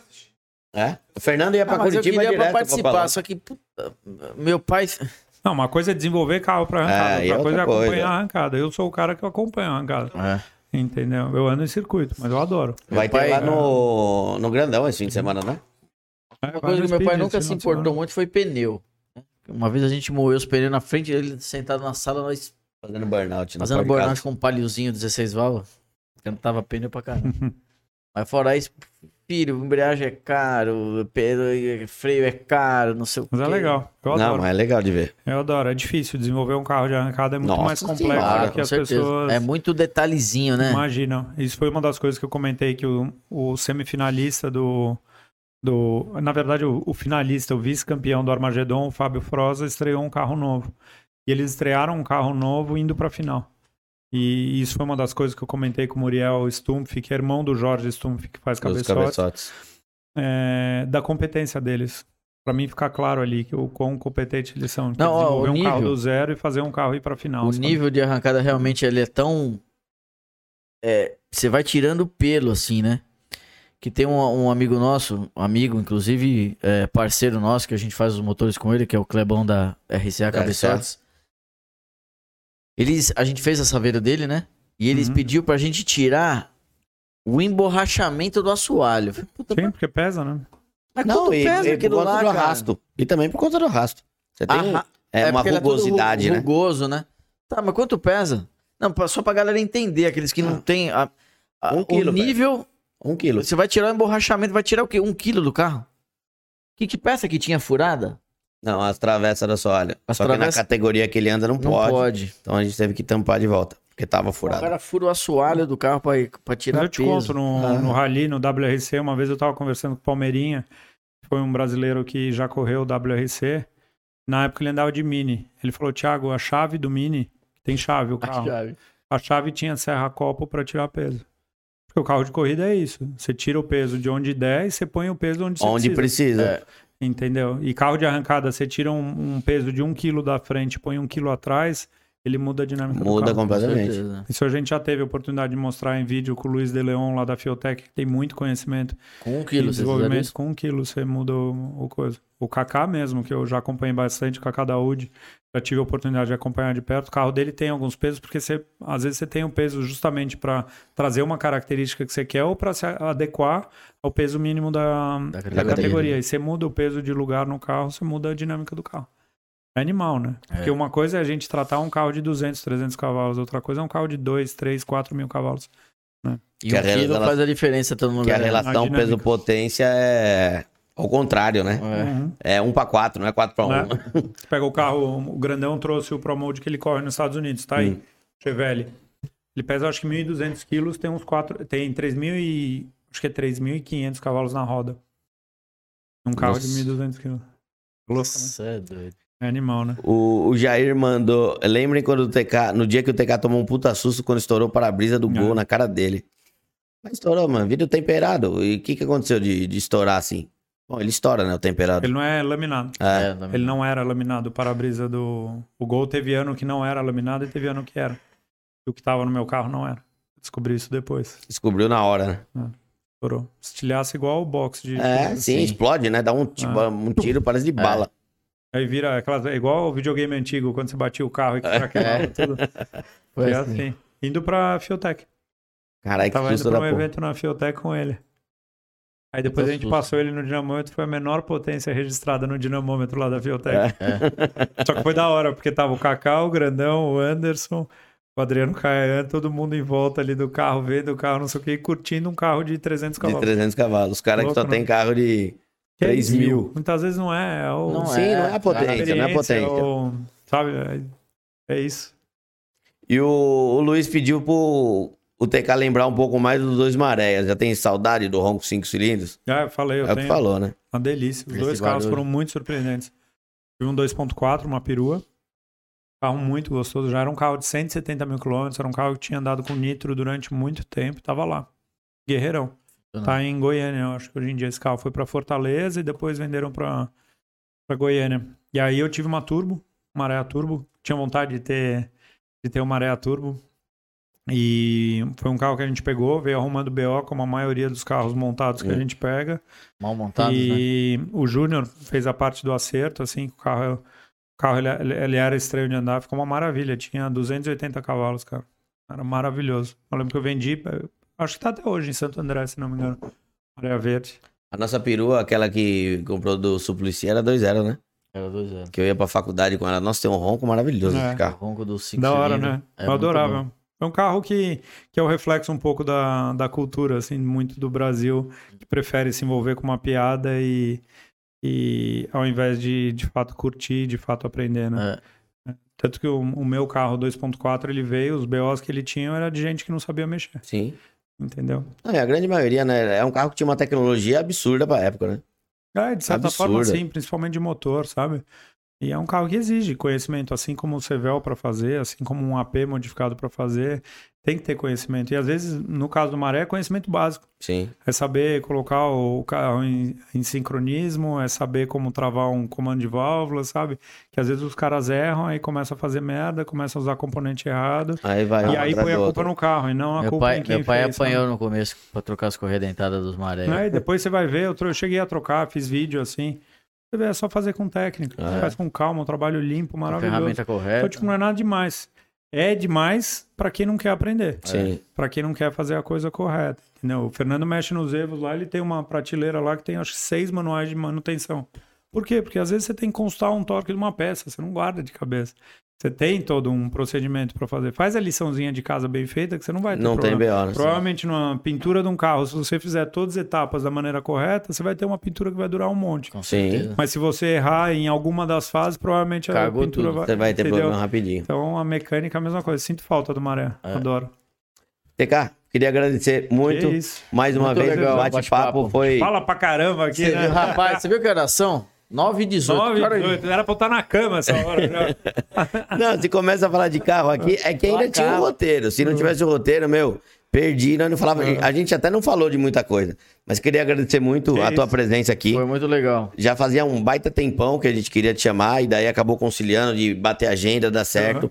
Valeu mesmo. Queria pedir pra galera começar a seguir lá as redes sociais Por favor. do, não- do TK, tá aqui embaixo na descrição. Esse rapaz tem uns vídeos muito legais, umas coisas diferentes, fora do, Tem de do tudo. comum aí. Como não, e é falo- legal que ele é um cara que ele tem é, aquela pegada que é isso. Não é porque o carro tem mil cavalos que ele é o melhor de todos.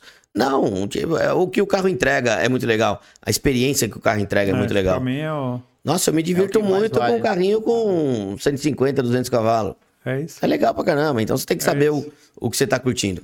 TK, Exatamente. brigadão. Que isso. Mais uma vez, a galera, queria agradecer a todo mundo que acompanhou e essa foi ao vivo mesmo. Semana que vem a gente tem mais podcast aqui pra vocês. Não deixem também de aproveitar aqueles cupons que eu falei, loja mecânica, Pneu Store, Mercado do Pintor, Consultoria Seguros, Databox, eu sempre esqueço mais algum também. Tá bom? Grande abraço. Valeu, pessoal. Valeu, Turma. até a próxima. Tchau. Obrigado. Abração. Tchau. Valeu. Você ouviu o podcast da Tony Mac. Um bate-papo para quem gosta e entende de carro.